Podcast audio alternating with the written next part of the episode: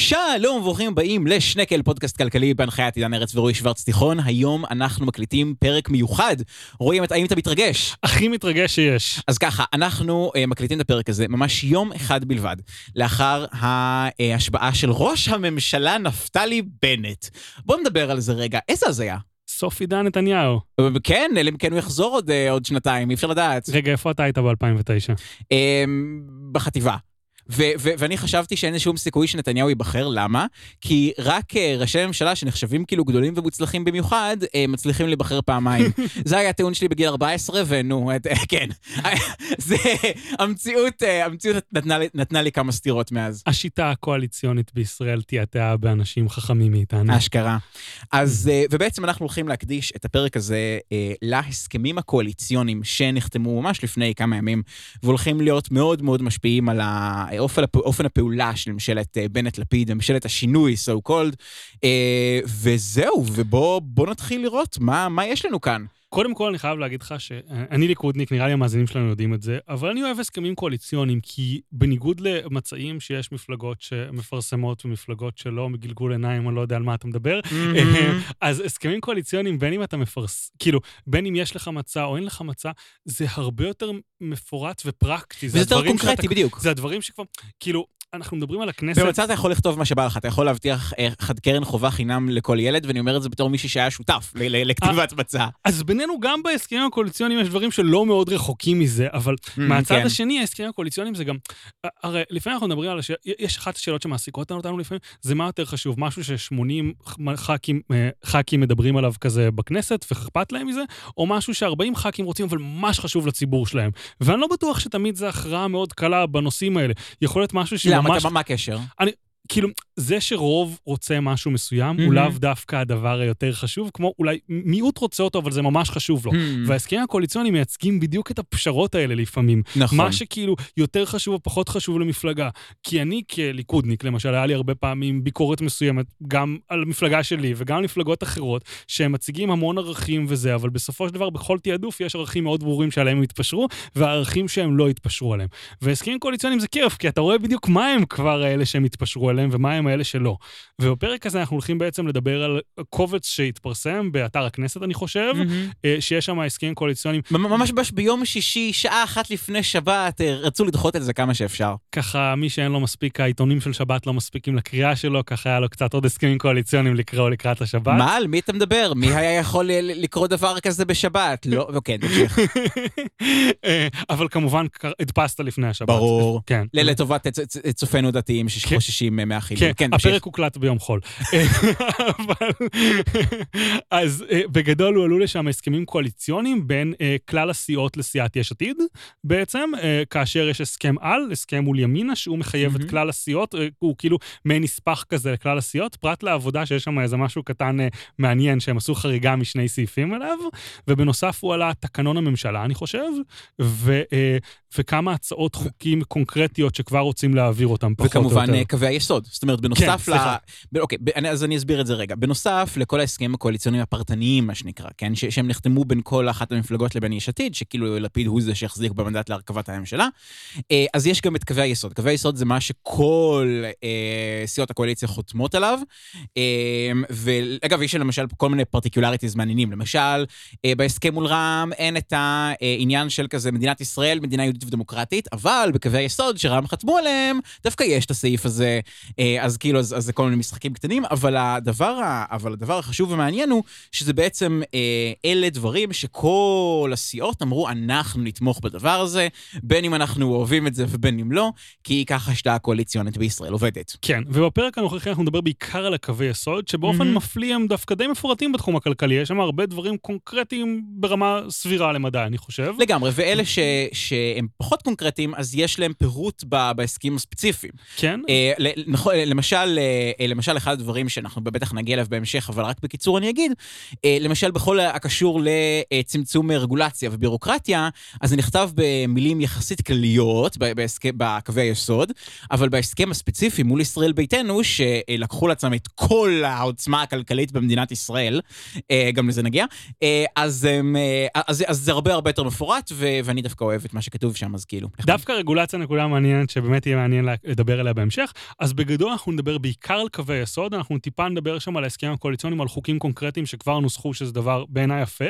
אה, וטיפה על ההסכמים הספציפיים מול המפלגות, כזה highlights, אם יישאר זמן או משהו כזה, פחות או יותר, מבחינת לגמרי. הפרק היום. אז יאללה, אז בוא נתחיל, אז בוא נתחיל, אה, נראה לי לפי הסדר בקווי היסוד. אה, איזה קטע. אז הראשון זה בדיוק, זה בדיוק העניין הזה של הרגולציה. אה, אז יש פה הצדדים מסכימים כי ידה ידה ידה, הממשלה תפעל להפחתת רגולציה, הסרת חסמים בירוקרטיים ודיגיטציה ממשלתית, בסוגריים אפס נייר אפס תור, ולקידום תוכנית המשולבת להטבת ולטיוב הנטל הרגולטורי. מה יעני?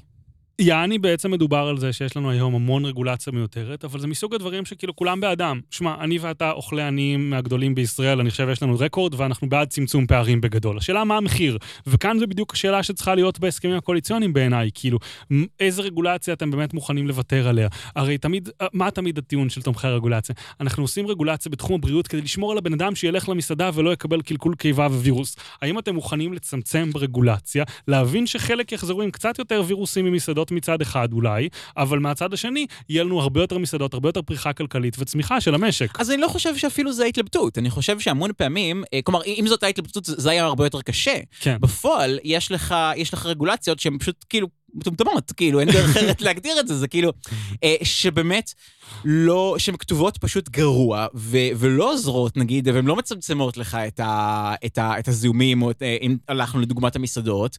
אה, למשל, אם אתה נגיד משווה את הרגולציה שלנו, שנגיד אחת הבעיות בה שהיא אובר מפורטת, ו, ואי אפשר באמת לעמוד בה, זה שאף אחד לא באמת עומד בה, אלא, אלא, מגיע, אלא, עושים, את ה, אלא עושים מה שצריך כדי שהפקח לא, לא ייתן דוח. ובפועל, אם מסתכלים על, ה, על נגיד התחלואה בין ישראל לבין מדינות ש, שמפעילות רגולציה לכאורה רכה יותר, אנחנו לא רואים שהמצב בישראל מבחינת סלמונלה וכל החידקים הג'יפה האלה באמת יותר טוב.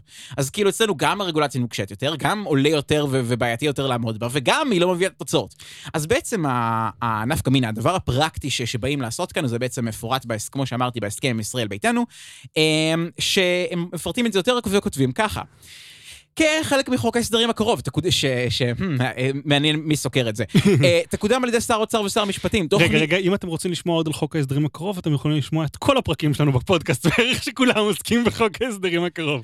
כן, אז אחד הדברים הנוספים שהולכים להתווסף לחוק ההסדרים הקרוב, אה, תקודם על ידי שר האוצר ושר המשפטים. תוכנית כוללת להפחתה ולטיוב הנטל הרגולטורי שעיקריה, א', יצירת פלטפורמה בעלת סמכות אופרטיבית לטיוב והפחתת רגולציה, לרבות הסמכות לבקר רגולציה חדשה וקיימת, לקדם תיקוני רגולציה נדרשים, לבצע מדידה ועוד. ב', חקיקת חוק ייעודי שמטרתו להגדיר אילו שיקולים נדרש רגולטור לשקול בעת קבלת, אה, בעת קביעת רגולציה. מה זה אומר? אה, יש בעצם, אה, החל מ-2018, אז התחילה בעצם איזושהי רפורמה מאוד מאוד משמעותית אה, ברגולציה בישראל. מי, ש... זה, מי שהוביל אותה היה ראש הממשלה הקודם, איזה מוזר להגיד את זה, בנימין נתניהו. אולי זה כמו president, אפשר להגיד ראש ממשלה זה ראש ממשלה תמיד כזה. אמ, כן, יכול להיות, איך זה נקרא? אה, בדיוק היום התפרסם סרטון של אה, דרעי אה, קורא לביבי בטעות ראש הממשלה, והוא אמר כוחו של הרגל. אבל ראית את התגובה של ראש הממשלה? תקרא לי הוד מלכותו. כן, כן, כן. זה אכן היה מאוד משעשע. אז בקיצור, אז ביבי בעצם הקים את מה שנקרא אגף למדינות רגולציה. שמה זה בעצם אומר? אמ, אם נגיד לכל משרד יש רגולטורים שאחראים, אתה יודע, לפקח ולהשגיח, ולשפר את הדבר שתחת האחריות שלהם, בין אם זה דיור, בין אם זה, אה, איך זה נקרא, בין אם זה חקלאות, בין אם זה כל דבר אחר. אז בעצם הוא הקים סוג של אה, אגף שהמטרה שלו היא לפקח על הרגולטורים. ובעצם לבצע איזשהו מין תכלול כזה כדי בעצם לשפר את הרגולציה.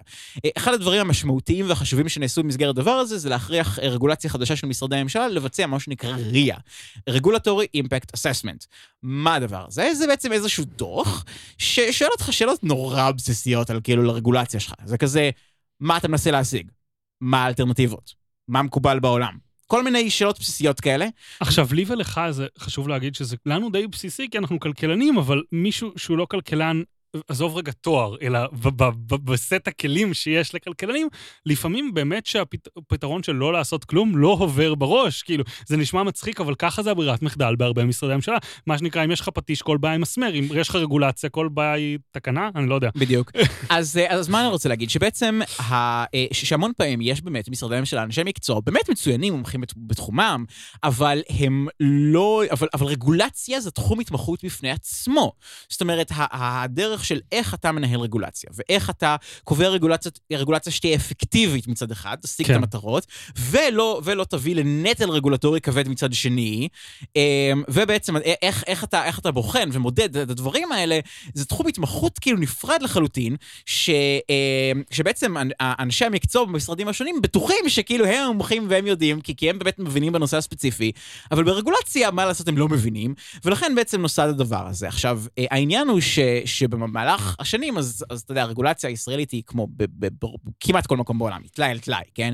כל משרד מוסיף משהו, כל אגף מוסיף משהו, לכל שר יש את הפרויקט שלו, לכל פקיד יש את הפרויקט שלו. אבל ועכשיו, אה, במסגרת הרפורמה ב-2018, אז כל רגולציה חדשה, הכריחו אותם לשאול את עצמם את השאלות הבסיסיות האלה. אבל הרגולציה הקיימת, עדיין לא, אז פה זה בעצם משהו שאם אני מבין נכון את ההסכם, אז זה מה שהם רוצים לשנות. אז בגדול עלינו פחות או יותר מ-0 ל-60 כזה, בוא נגיד, משהו כזה, מבחינת מה? מ-0 עד 100 כמה הפוטנציאל שלנו לטיוב רגולציה בישראל, אני חושב, כן. משהו כזה. ויש לנו סבירות להגיע ל-80, ואנחנו ישראל ולא נגיע בחיים ל-100, ככל הנראה. עדיין יש מלא דרכים לעקוף את זה, הצעת חוק של הכנסת לא מחויבת בכלום, כי הכנסת mm-hmm. היא בעצם הגוף העליון במדינה, שאחראי על רגולציה וכדומה וזה. לא, ש... לא שתמיד זוכרים את זה, שהכנסת היא הגוף העליון, אבל כן. אבל יש לנו פוטנציאל לעלות מ-60 ל-80, ויש שם הרבה כסף בין ה-60 ל-80. לגמרי. עם זאת, אני בניגוד אליך חושב שיש כאן פוטנציאל לאיזושהי בעיה שאני לא בטוח ששמת לב אליה. נו. לגבי רגולציה, בעצם יש את זה בהסכמים בין שני, בשני הסכמים קואליציוניים. אחד ההסכם עם ישראל ביתנו, שבהחלט אה, הזכרת, וזה חיובי שיהיה הרבה כוח כלכלי במפלגה אחת. כאילו, זה יכול לעשות הרבה נזק, אבל אם זה יעבוד יעיל וכאילו פחות אינטריגות פנימיות, וזו מפלגה, בוא נקרא אותה חסרת פריימריז בשם יפה, mm-hmm. ולכן יש פחות כעסים ומתיחות בין הח"כים שלה, אני נוטה להאמין, אה, ולכן זה יכול לעבוד מצוין, אבל מצד השני, יש הרבה התייחסויות לתחום גם בהסכם בין יש עתיד לימינה. ימינה קיבלה אה, סגן שר שאחראי על רפורמות ככל הנראה, מסתמן נכון, כאביר קארה. וגם יש עתיד קיבלו, קיבלו איזושהי רגל בדלת בנושא הזה. כן, ויש גם את העניין של, בהסכם מול ימינה יש גם איזה סיפור של מכון התקנים, שזה נראה כמו סעיף נקודתי, אבל זה מדבר על זה שבגדול יש דמויות חזקות בימינה. ימינה שרגולציה משמעותית להם. היה והם יצליחו לעשות שיתוף פעולה עם ישראל ביתנו, יהיה פה תותים, היה והם אה, יתנגשו אחד עם השני, תחת מטרות שונות, אה, לא יודע, פונקציונרים שונים במפלגה, מרצון לכוח וזה, יש כאן פוטנציאל לנפל, ואולי אפילו הידרדרות לדעתי. לגמרי, אבל מצד שני, אני חושב שנגיד האנשים הספציפיים, לפחות מצד ימינה ששמו שם, כן, וגם, וגם מטעם יש עתיד. אבל נגיד, יש את אביר קארה, ששמו אותו בגדול, אה, נו, סגן שר במשרד ראש הממשלה, שאחראי כן. על הרגולציה, כן? שמו אותו בתור המנכ"ל של הרגולציה. אמ, ואני כאילו, אתה יודע, מההתרשמות האישית שלי ממנו, אז הוא, אז הוא מאוד מסונכרן, מה שנקרא, אה, איתך ואיתי. אני, בנושא הזה. אני אגיד מעבר לזה, אני לא רוצה לשלול חלילה את האג'נסי של uh, אביר קארה, אבל אני כן אגיד שכשהוא התחיל עם השולמנים, היו כמה אנשים בצד הימני-כלכלי של המפה הפוליטית, ששיתפו איתו פעולה ולימדו אותו הרבה מהאידיאולוגיה הימנית של זה, ו, uh, והוא, והוא כנראה מסכים ונטע מההתרשמות האישית שלו לראות שיש אמת במה שאני ואתה מדברים עליו כיום. לגמרי, זאת אומרת... ומגיע להם הרבה מחמאות על מה שהם עשו, כאילו. גם, גם אביר קארה וגם מתן כהנא. אני כן. שמתי לב לש... שינוי, לא יודע, לא יודע אם זה, אפשר לקרוא לזה שינוי אידיאולוגי, אבל זה בוודאי שינוי רעיוני שפשוט באמת באמת התרחש בהם. כן. זאת אומרת, זה, זה, זה מעבר לאינטרסים פוליטיים. זאת אומרת, באמת באמת שכנעו אותם. שמע, בנושא, בכמה נושאים מאוד מרכזיים. יש כאן מגמה ארוכת טווח שהציבור, הציונות הדתית כאנשים, לא כמפלגה, כן. היום זה מבלבל קצת, נכון. הציונות הדתית עברו מלהיות אה, חלק יותר סוציאליסטי במפה הפוליטית, אולי אפילו סוציאליסטי מהממוצע, ללהיות חוד החנית של הליברליזם, שזה דבר מדהים בעיניי, ואני עף כאילו, עליו. המהפכה מוחלטת, ואגב, יש כמובן, אתה יודע, הרבה מהאולד גארד בציונות הדתית, שכאילו מאוד מאוד עצבנים על זה. אה, כן. ואפשר לראות את השיח הפנימי ביניהם, וזה מאוד משעשע. אבל אני אגיד לך ש... טוב, זה, זה כבר תחום יותר גדול, אבל אני התרשמתי שהציבור הצעיר ברובו הרבה יותר אמין כלכלי בארץ בכלל אפילו. מאוד, מאוד כן. מאוד. אה, אבל אני חושב שזו מגמה שהיא נכונה לא רק לציונות הדתית. אבל, כן, אבל, כן. אבל, אבל נמשיך... אבל בואו בוא, בוא נמשיך רגע בהסכם. אה, אז אה, יש, הסעיף הבא זה סעיף שלדעתי זכה ללא מעט כותרות, ה- להעלות את מספר עובדי ההייטק ל-15% מהאוכלוסייה. חכה רגע, חכה רגע. אתה רוצ- כן, סליחה, זה היה תמשיך. צחוק. עכשיו זה כאילו, זה משהו קודם כל מאוד שרירותי, ב' לא יצליחו לעמוד בו. לא, לא, בשום צורה שהיא. זה, היום זה... אנחנו על 9% אם אני לא טועה, נכון. וזה תמיד גם שאלה של איך אתה סופר את זה. מנקה בהייטק זה עובד הייטק, נכון? כן, הוא נכנס- הוא נכנס לדעתי בתשע אחוז האלה. זה, זהו, וזה מאוד מוזר, וזה גם כאילו מאוד שרירותי. כי לצורך העניין, יש המון פוטנציאל לעשות דברים מאוד טובים בענפי משק אחרים שיכולים, כאילו מה, אם יהיה לנו בנקאים בינלאומיים ברמה מאוד גבוהה, זה כזה רע? לא, כן, זה פנטסטי. לא רק זה, זה גם, זה גם יוצא, מחדד לך הרבה יותר את מה שנקרא אה, אה, כלכלת הצפלין של, אה, של ישראל. זאת אומרת שכאילו, יש לך איזה מין צפלין כזה שמרחף בחלל, שזה כן. כאילו ההייטק, והוא כאילו, זה, זה, זה, זה, יותר, זה כאילו, זה אמור להיות הקצנה של, של הקטר של המשק, כן? כן. וזה לא קטר שכאילו גורר אחריו את כל הקרונות, זה צפלין שכאילו מרחף הרחק ומנותק לחלוטין, אה, אתה יודע, קשור באיזה חוט דק אה, לכל שאר הכלכלה. אה, ו- ולדעתי כאילו, לא רק שזה, לא רק שזה יעד אה, לא ריאלי, לא רק שזה, זה פשוט כיוון לא נכון. בוא, בוא, כאילו התמונה הגדולה כאן זה בעיית הפריון, שלדעתי התייחסנו כן. אליה בכמה פרקים. בעצם אה, ישראל סובלת מ... יש כאן כיתוב בכלכלה, יש ענפים שיש להם פריון גבוה, ענפים תחרות בינלאומית, שדרך אגב, זה לא חייב להיות בהכרח הייטק, זה יכול נכון. להיות כל דבר שיש לו ייצוא בישראל, כמו איסקר, פריון מאוד גבוה, שווה לעולם פחות או יותר, לעומת זאת ענפים מקומיים, שחקלאות למשל, שהפריון בישראל בהם להבנתי יחסית נמוך, יכול להיות לא, שיש יש, נישות יש, יש. ענפים חקלאיים כן. ספציפיים ש- אה. שהפריון שבהם הוא מאוד גבוה, אלה מן הסתם הענפים ובגדול היצואנים. יש שתי גישות להתמודד עם זה. גישה אחת היא בוא נגיד, בוא ננסה להסיר חסמים ולגרום לכל הקטר הזה ללכת קדימה ולכל הרכבת הזאת להיות רכבת מהירה וכדומה. תכף נגיע גם לרכבות מהירות נכון. בפרק. וגישה שנייה אומרת, טוב, בוא ויתרנו על הקרונות האחרים, בוא ננתק אותם ושכזה ילכו לשם, ושכזה נמריא עם הצפלין כמו שאמרת אותו. לא מת על זה כל כך, וזה גם קצת בחירת מנצחים, שזה גם משהו שנגענו בו בפרקים קודמים שלנו. לגמרי. דרך אגב, יש כאן איזה סוגריים כאלה, בכלל זה עובדי תעשיית הפודטק, בינה מלאכותית, מחשוב קוונטי. מה זה פודטק? נסטלה או תלמה יכולות להיות כאילו הייטק עכשיו? נראה שזה- לי, כאילו נו. הם, הם זרקו פה ערימה של buzzwords, אני אקריא. בכלל זה עובדי תעשיית הפודטק, בינה מלאכותית, מחשוב קוונטי, אגרוטק ובריאות דיגיטלית. טוב שהם לא כתבו כאילו אה, אה, קריפטו, אה, big data ב cloud, בחלל. זהו, זה כאילו לגמרי מכיל הרבה, לא משנה, מוזר, זה- מוזר, זה- מוזר. זה- כתב את זה מישהו שלא מבין, שלא מבין הייטק, וספציפית אני במקרה יודע שזה כאילו משהו שיש עתיד אומרים כבר כמה שנים, אז יש לי הרגשה שאני יודע מי יכניס את זה. בכל מקרה, בהמשך, בהמשך אותו סעיף בדיוק, אז יש משהו נורמלי יותר, אה, שזה... אה, ככה, הצדדים מסכימים כי יש לרכז את מאמצי הממשלה בנושא תעסוקה והכשרות מקצועיות במנהלת אחת, תחת זרוע העבודה בשיתוף המעסיקים, על בסיס מיפוי מקומות העבודה במשק. מה זה אומר? לדעתי התייחסנו לקטע של הכשרות מקצועיות באחד הפרקים נכון, שלנו. נכון, נכון. זה משהו שרוצים לקדם הרבה מאוד זמן. יש, אה, יש היום אה, שלוש, ארבע, כן, גופים שאחראים על זה. וכל אחד כאילו עושה כזה, יש לו את האג'נדה שלו, יש לו את המדיניות שלו, ו- ו- ו- ומעסיק כאילו יכול להגיש לשלושה משרדים, מה שלוש זה, בקשות. רווחה, חינוך וביטחון? משהו כזה? לא, לא, לא, לא, לא, זה... עבודה? כן, כן, זה עבודה שישבו תחת אה, משרד הרווחה, אבל עכשיו עוברים למשרד הכלכלה. מעולה. יש את התוכנית, נכון, יש את התוכנית של משרד הכלכלה עצמו, ויש את התוכנית של משרד האוצר, ובנוסף אליה יש גם את התוכנית של רשות החדשנות, שהיא מזכירה את התוכנית של משרד האוצר, אבל בעצם רק כאילו להייטק. כן. אה, אה, הם רוצים לממן אה, רשות החדשנות מלא big data, נכון? כאילו כן, זה כן, זה כן. הסיפור שלהם. תגיד, כמה, כמה עולה קילו big data בימינו? כמה big ה big data בימינו? בכל מקרה. אז כן, אז בעצם ריכוז של כל הרשויות האלה למקום אחד אה, אה, מסודר, שכאילו יהיה אפשר לפנות אליו בצורה מסודרת אחת, ו... מעסיק פשוט לא יצטרך לשכור יועץ משפטי כדי להבין מה רוצים ממנו. אה, לא, זה מדהים. אני, אני אשכרה דיברתי עם, אה, עם, עם עובדת בעיריית שדרות, והיא מספרת לי שכאילו העבודה שלה ושל כל האגף שלה, זה לקחת תוכניות האלה של הממשלה, לכתוב אותן מחדש בשפה שבעלי עסקים אמיתיים יכולים להבין, ואז כאילו להביא להם את הדבר הזה. זה, זה בכלל גם תחום שמאוד מטריף אותי לפעמים, שיש תחרות בין גופים ממשלתיים על מימון ממשלתי לפעמים. אני לא בטוח שיש לזה יתרונות מן הסתם, אבל כזה, הקטע שכאילו, אתה נמדד בתור עירייה על כמה אתה טוב בלענות למענקים ממשלתיים, אני חושב שזה מפספס הרבה מהמטרות של המענקים הממשלתיים לפעמים. לגמרי, ובעניין כמו אה, מדיניות, מדיניות אקטיבית בשוק העבודה, אז, אז עדיף שתהיה, אתה יודע, מדיניות. נעבור לסעיף כן, הבא? יאללה. אז אה, אה, סיעות הקואליציה אה, מסכימות ומתחייבות לתמוך בקידום חוק פרויקטים לאומיים. במסגרתו, שימו לב, תקדם הממשלה בניית שני בתי חולים בנגב ובגליל. אז לדעתי זה מס רגשות. אתה מכיר מס שפתיים? אז זה מס רגשות. אנחנו אשכרה. מרגישים שהפריפריה נחותה כסף, וצריכים לשפוך עליהם כסף כדי שיהיה להם סבבה, ולא תהיה עכשיו, נחותה. וכאילו מילא לשפוך כסף, כן? זה באמת, זה, זה, אם זה היה מסתכם בלשפוך כסף, עוד הייתי אומר, בסדר, זה, זה, זה עניין, כאילו, לא יודע, זה עניין ערכי, זה עניין אידיאולוגי, זה, זה מה שאתה רוצה. אבל פה הם אומרים פשוט משהו שהוא מטומטם. זאת אומרת, יש לך הרי, יש לך הרי, כאילו, אוקיי, ישראל היא מדינה קטנה. כן. אנחנו לא נורבגיה, כן. אנחנו לא ארצות הברית, אנחנו לא אוסטרליה. אה, לא? ומרחק הוא לא הבעיה כאן.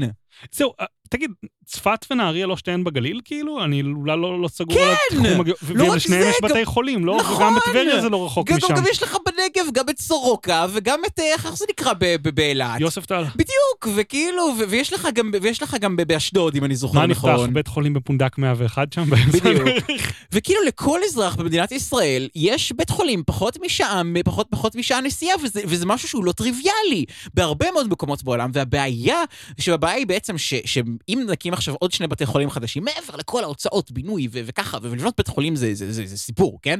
אז אתה אשכרה צריך לקחת ולפרוס מחדש את כל, את, כל ה- אה, את כל הרופאים, את כל האחיות, את כל הציוד, את כל המשאבים הרפואיים שיש לך, לפרוס אותם יותר דק. ועכשיו, והנה כאילו, ניוז פלאש, עדיף בית חולים מצוין אחד על פני שניים בינוניים.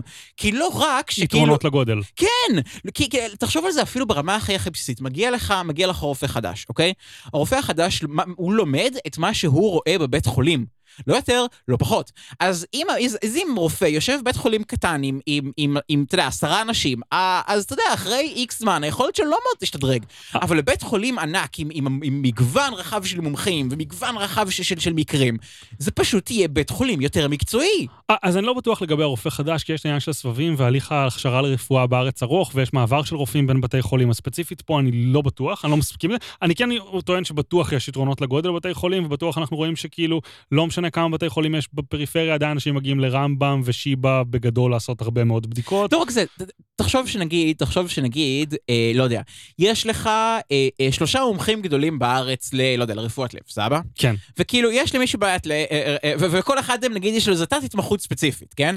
ונגיד, יש מישהו עם, עם בעיה בלב, אוקיי? עכשיו... אם אתה, אם אתה תביא אותו לבית חולים הזה, שיושבים בו שלוש, שלושת הרופאים האלה, אז, אז, אז לפחות אחד מהם ידע בדיוק בדיוק מה הבעיה שלו וידע לטפל בו.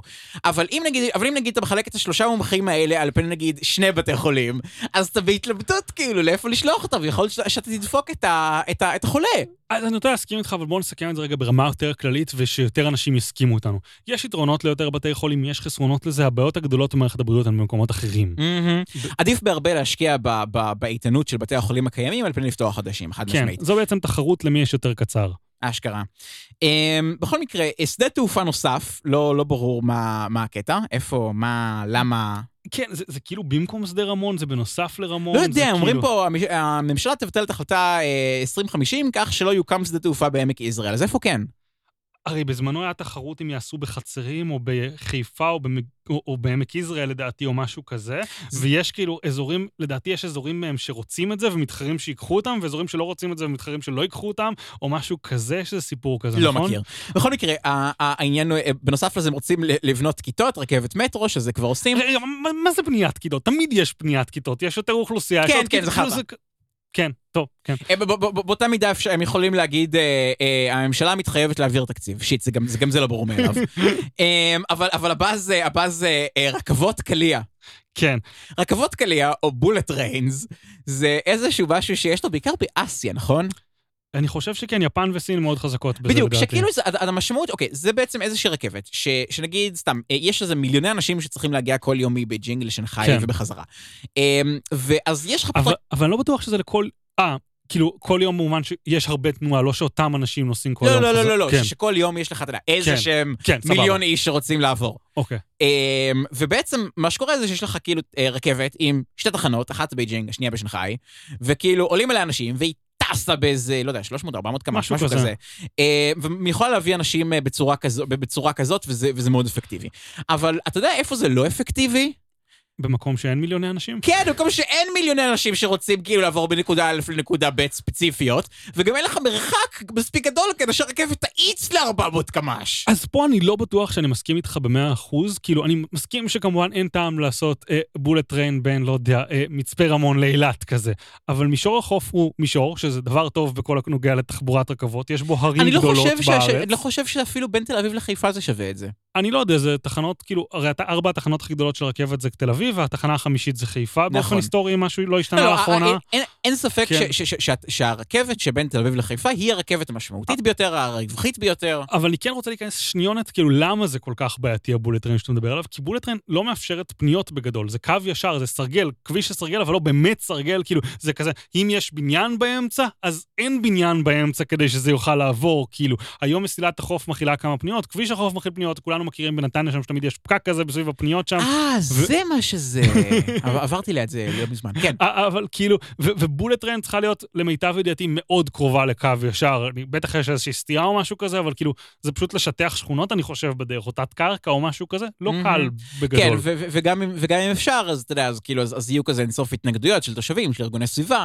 וזה יעלה עשרות מיליארדי דולרים, ואולי עדיף לעשות שרכבת תצא כל שתי דקות ואפילו תהיה ריקה, מאשר שרכבות יעברו פעם בחצי שעה ויקחו רבע שעה, אני לא יודע, כן. כאילו, אני לא מספיק מבין בזה. אנחנו צריכים לעשות שוב את חישוב המסוק, של האם שווה להעביר אנשים אחד-אחד במסוק על פני להעביר את זה, לדעתי יש חישוב כזה לגבי... עשינו את זה שנינו לגבי העברת שדה דוב, שבעצם נכון. רצו למנוע את זה בגלל ש... כדי שאנשים מאילת יוכלו להגיע מהר לתל אביב, כאילו, כן. ואז עשינו ביחד חישוב שהראה שיותר טוב להסיע את כל האילתים במסוקים חינם ליד הבית שלהם למקום שהם רוצים בתל אביב, מאשר לא לפנות את שדה דוב, כי זה נדל"ן ששווה מלא כסף. לגמרי. מאשר ריבית על זה אפילו. כן, כן, זה, זה חישוב ביזארי כזה, לדעתי החישוב הזה, אגב, נכון גם לרכבת לאילת. חד משמעית. אה, יפה, מגניב, מגניב. אוקיי, אה. אוקיי, הסעיף המעניין הבא, אה, הוא מדבר על מה שנקרא חוק יסוד החקיקה. אני רוצה רגע לעבור קודם, כאילו, גם יש סעיפים קטנים שכאילו יש בהם משהו מעניין. אוקיי, נניח יש את הממשלה תפעל לצמיחתה ושגשוגה של ירושלים בירת ישראל. עכשיו, הכלכלה זה לא תמיד משחק סכום אפס. יש בו המון דברים שאפשר להרוויח מהם. אבל אם יש היום משרד ממשלתי שלא נמצא בירושלים מסיבות טובות, כי העובדים שלו לא שם, או דברים כאלה, להעביר את זה לירושלים זה לא משחק סכום אפס ברוב המקרים, אלא זה משחק סכום שלילי. כאילו, יש סיבה טובה שהוא לא שם, נעביר אותו לירושלים, זה יחזק את ירושלים, אבל זה יבוא על חשבון משהו אחר. אגב, אתה, אתה יודע שזה יחליש את עיריית ירושלים? כי הם פחות משלמים ארנונה? הם לא משלמים בכלל, או, או כמעט בכלל, אם אני זוכר נכון. כן. אה, הם לא משלמים ארנונה, זה, זה הקטע. הממשלה נתנה לעצמה פטור מארנונה, כי הם יכולים, אה, ולכן בעצם מוס, מה שנקרא מוסדות לאומיים או, או ומשרדי ממשלה, אה, וגם צה"ל, כאילו, לדעתי העלו את זה לא מזמן מ-0 ל-40 אחוז ארנונה. אה, על, על בסיסי צה"ל, אה, וכן, ככה שבעצם ככל, וירושלים, שיש בה באופן מאוד טבעי, הרבה מוסדות לאומיים ומשרדי ממשלה אה, פשוט לא, אה, מקבלים מעט מאוד ארנונה, ולכן הפתרון לעקום לזה, זה, זה שהממשלה משלמת לעיריית ירושלים מענק הבירה בשווי מיליארד שקל בשנה, כל שנה. אבל בנוסף לזה חבר'ה אומרים, אני לא, לא בדקתי את זה אישית, אבל אומרים שיש אה, בדרך כלל משרדי ממשלה היסטורית לפני הקורונה, ביום חמישי היה אפשר לעבוד מהמשרד בתל אביב כזה, אם היית תל אביבי, ומהמשרד בירושלים אתה ירושלמי, אם המשרד הרגיל שלך הוא הפוך מהם, כי יש משרדי ממשלה שיש להם כמה שלוחות. Mm. מדברים על זה שממש בימי חמישי היה פחות פקקים בכביש ירושלים תל אביב, כי כאילו פחות עובדי ממשלה מילאו סתם את הכבישים וסתמו אותם. על לנסוע מתל אביב לירושלים כן, ובחזרה. וכאילו זה העלויות של להעביר כן. משרד ממשלתי לירושלים, שהרבה מהעובדים שלו בתל אביב, כאילו למשל. זהו, זה כאילו, בזמן שהממשלה כזה נלחמת בפקקים ביד אחת, היא כאילו אה, מעכבת עצמה ביד שנייה. אני חושב שהדוגמה הכי מצחיקה לזה הייתה בעת מבצעים צבאיים, שכאילו, דיברנו על זה, אולי דיברנו על זה, אני לא זוכר, שעשינו פוסט על זה, שכאילו משרד התיירות ממשיך לשווק כמה ישראל מקום בטוח, בזמן שדובר צה"ל משווק כמה אנחנו חוטפים טילים כל היום, וכאילו...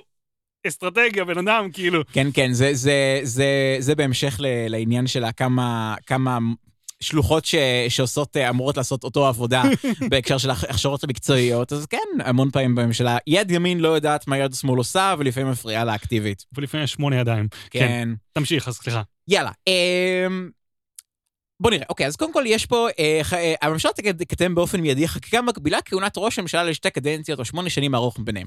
ומעניין אותי, תגיד, בתור ליכודניק, מה, מה, מה אתה חושב על הדבר הזה? אני חושב שיש, טוב, זה, זה, זה אנשי פוליטיקה יותר מאיתנו, אבל ממש בגדול יש הבדל בין שיטה שיטת ממשל פרלמנטרית כמו שיש בישראל, לשיטת ממשל אה, נשיאותית כמו שיש בארצות הברית, ויש כמה עקרונות יסוד מהותיים שלא שמים בזה, אני לא רוצה להרחיב עליהם כי אני לא מספיק מבין בזה ומומחה מספר אחת לזה. בגדול, זה כנראה קצת פחות טוב לנו ממה שבארצות הברית, כנראה יש לזה יתרונות, כנראה יש לזה חסרונות. אני כן רואה כאן משהו מאוד משעשע, אירוני, בעייתי וכדומה, שהקואליציה מגבילה את ראש האופוזיציה מלהתמודד נגדה כן. וכדומה, אבל כאילו... זהו, מצד שני, זה נגיד האג'נדה של, ה... של, של בדיוק זה, הייתה ממש, אתה יודע, אג'נדה מוצהרת שלהם. כן. זה כאילו אי אפשר, אתה יודע, אי אפשר להגיד להם, הרי, אתה יודע, זה משהו ש, שגדעון סער, כי אתה יודע, פמפם בקמפיין הבחירות שלו, אי אפשר להגיד שכאילו, אתה יודע... אני רק רוצה להזכיר... אף אחד לא ראה את זה מגיע. אני רק רוצה להזכיר למר לפיד, שמר לפיד הבטיח 18 שרים, וזה אחד הדברים הכי חשובים מבחינתו, והיום מר לפיד, כשהוא אה, ראש ממשלה, יש לו 26 שרים לדעתי, וסגני 27. שרים, ונורבגי שהוא התנגד לזה וכדומה, אז ייתכן שמר לפיד ישנה את דעותיו אה, כאשר הוא יהיה שמונה שנים ראש ממשלה, כן, אם אה? וכאשר. מאוד מאוד סביר, אבל, אה, אבל יש גם לציין, חשוב לציין אגב, שכל ההתנגדות למספר השרים הגבוה, והחוק הנורבגי וכן הלאה, זה פופוליזם מוחלט. ו... וכאילו עכשיו, אתה יודע, אפשר לצחוק עליו על זה שזה כאילו, על זה שהוא צבוע, אבל זה פשוט מראה כאילו כמה הוא היה אידיוט אז, ולא כאילו כמה זה נכון או לא נכון היום. דרך אגב, אני לא זוכר מי זה היה, אולי זה היה יריב לוין, כשלפיד העלה את זה לראשונה עוד לפני איזה חמש שנים או משהו כזה, אז הוא הקריא מתוך חוקת יש עתיד, והראה שביש עתיד הובטח ללפיד להיות ראש המפלגה לאיזה 15 שנים קדימה. נכון. אז הוא אמר, האם יכול להיות מצב שאתה לא תוכל להמשיך להיות ראש ממשלה, אבל אתה עדיין ראש מפלגת יש עתיד? מה הולך פה?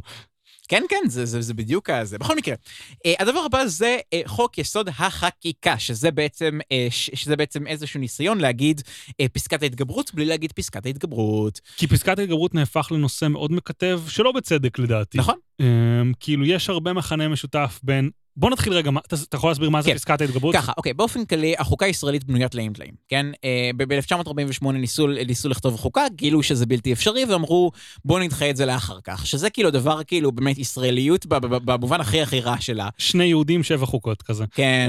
לא, באמת, פשוט אי אפשר היה להגיע להסכמה, ולכן דחו את זה לעתיד, מתי שתהיה יותר הסכמה,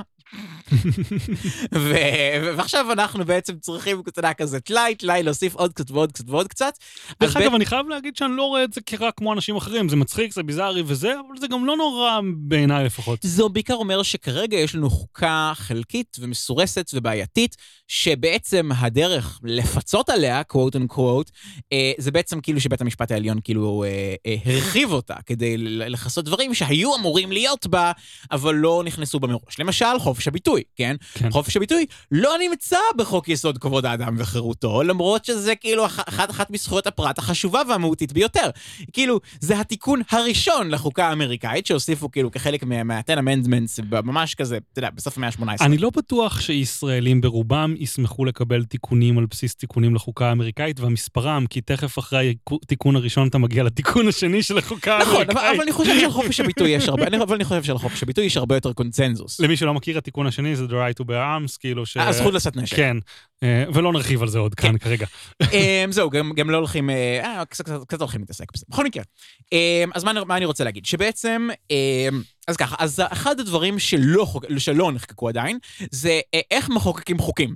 אני יודע, זה משעשע, חוק, חוקקנו מלא מלא מלא מלא חוקים בלי שיש לנו, בלי שיש לנו איזשהו בסיס חוקתי לדבר הזה, אה, כי, כי אנחנו ישראלים ואנחנו יכולים, אה, ובעצם אה, רוצים לכתוב את זה סוף סוף בחוק היסוד, כשבעצם אה, הולך להיות בחוק היסוד הזה שני דברים משמעותיים. הדבר הראשון, זה מה שנקרא פסקת ההגבלה, שזה בעצם אומר שזה ההכשרה הרס... רשמית, אגב, יכול להיות שאני אתן פה במונחים, בטח משפטנים כן. ירצחו אותי, אבל, אבל, אבל בגדול, בגדול הרעיון שזה בעצם אה, נותן אסמכתה רשמית לבג"ץ לפסול חוקים על סמך אה, אה, חוקי היסוד.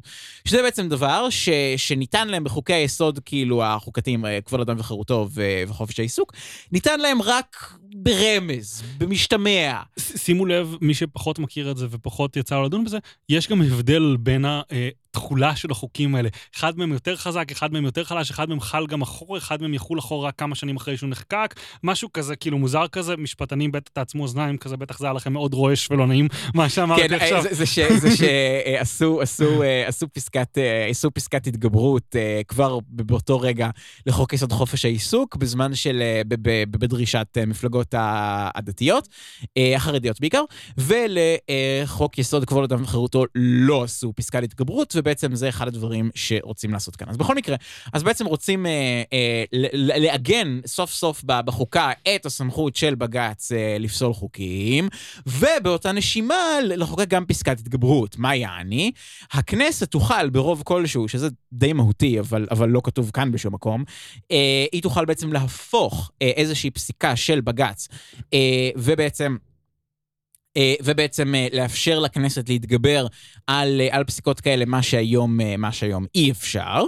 אמ, ו, ובעצם כשכתוב פה לעשות אה, חוק יסוד החקיקה, הם בעצם אה, מתכוונים להכניס את, אה, את פסקת ההתגברות, שזה בעיקר אג'נדה של בנט וסער בממשלה הזאת. ספציפית לדעתי יותר סער, הייתי אומר. נכון. ו... אגב, רוב הדברים שנקריא פה וקשורים לנושאים כלכליים, אז, אז בנט, למרות שליברמן כאילו קלט קצת בדיעבד ותפס את כל הנושאים הכלכליים. הוא קרא לעצמו תאצ'ריסט, שמעת את זה? כן! לא, הוא אמר, גם, הוא אמר גם משהו מאוד מאוד יפה באחד הראיונות, או בכלל הראיונות איתו לאחרונה זה נורא נורא כיפים, כי, כי הוא מקריא את מה שהפקידים של משרד האוצר אומרים לו להקריא. היית אומר שהראיונות איתו הם גן עדן? יש לליברמן קטע כזה ששואלים אותו מה שלמה הוא עונה גן עדן. אה, אוקיי, רק אוקיי, אני הכרתי את הרפרנס, לא, לא משנה. אוקיי. בכל מקרה, אז אחד הציטוטים האהובים עליי אה, מהראיונות איתו זה אני מוכן להיכנס לתפקיד הישרה. אה, ושזה כאילו שזה מהמם, כי באמת התפקיד של שר האוצר זה באמת להיות הישרה. זה כאילו זה שמלא מלא אנשים מגיעים אליך ואתה אומר להם לא, לא, לא, לא, לא, לא, לא. אני חושב שליברמן הוא ליהוק מושלם. בדיוק, בדיוק, הוא ליהוק מדהים לתפקיד הישרה. באמת, לא יכלו למצוא אותו אה, אה, ליהוק טוב יותר. יש לו כזה את הפרצוף של הישרה. כן, זה מדהים, וכאילו, וגם מפלגה, דיקטטורית, אז כאילו, אם הוא אומר משהו, אז כאילו, טוב, ליברמן אמר.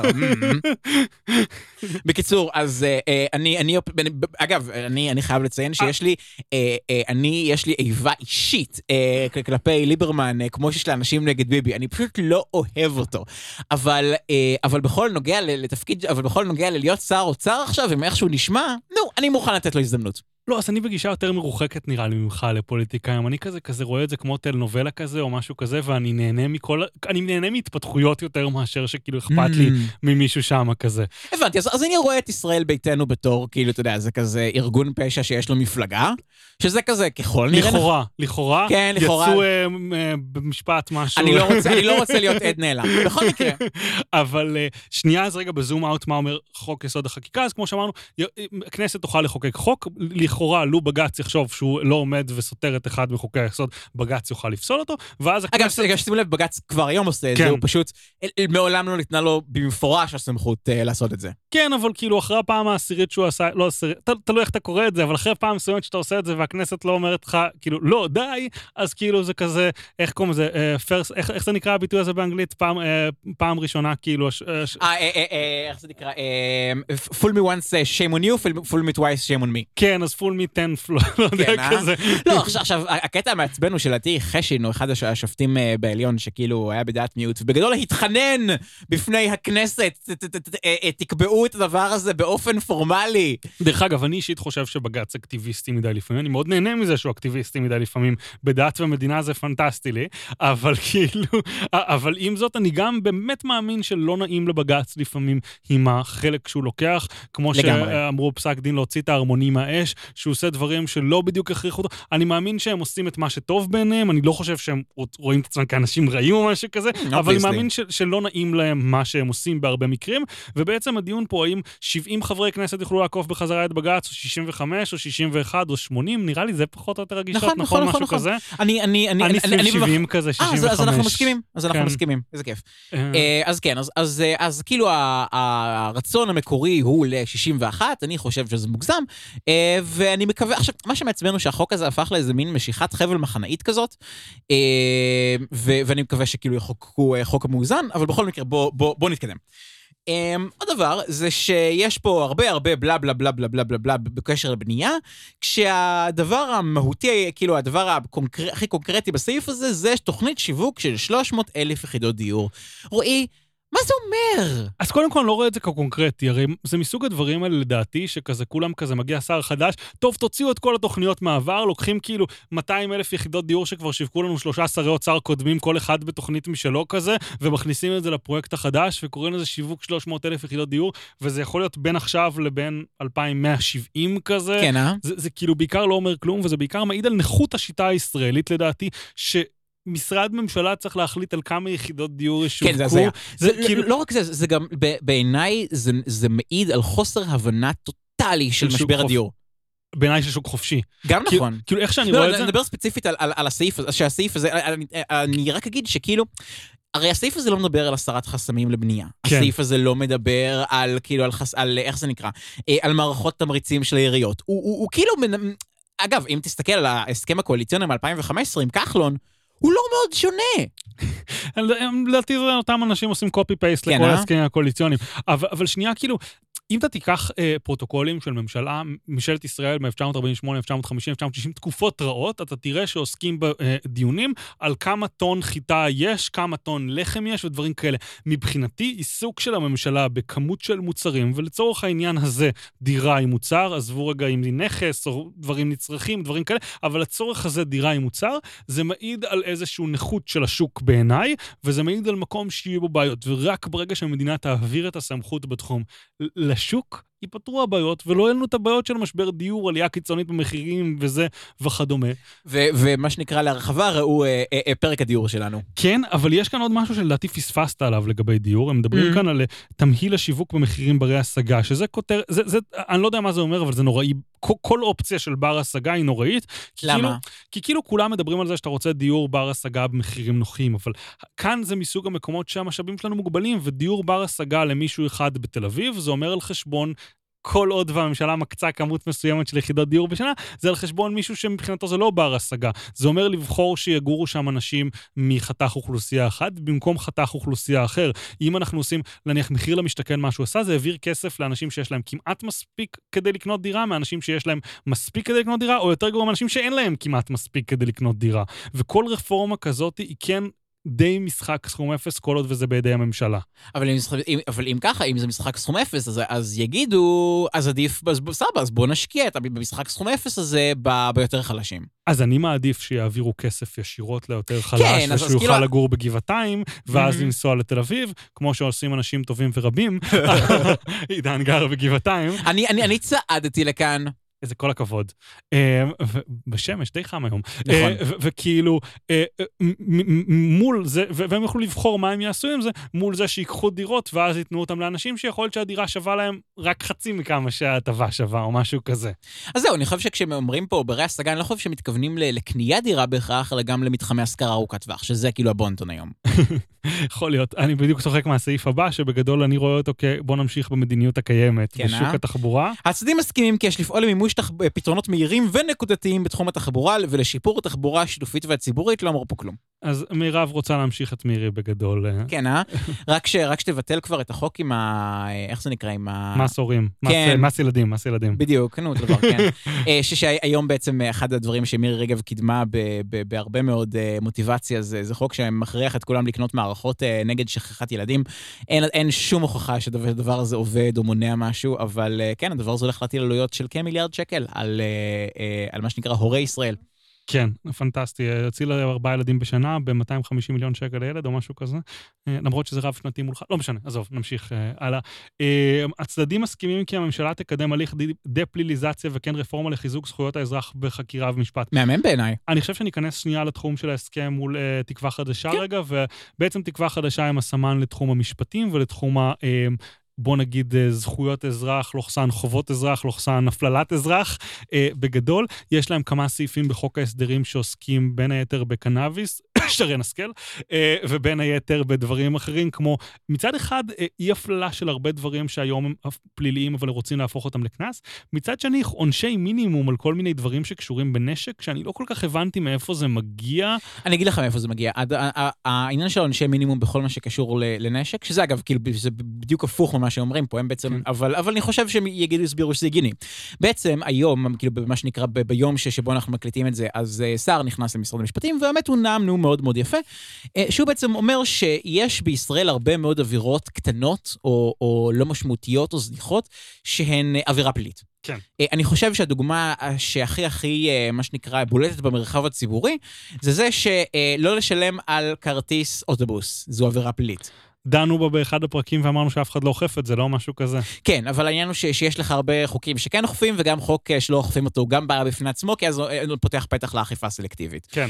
אה, אז בעצם, אה, אה, ואחד הדברים שסער רוצה לקדם, ואני איתו במאה אחוז, זה לצמצם בעונשי המאסר ולבצע אה, חלופות של קנסות בהרבה מאוד דברים. אני למשל אה, חושב, אה, אה, וכבר הרבה יקפצו עליי על זה, אבל אני עיקש בדעתי שהעלמת מס לא צריכה להוביל בן אדם לכלא.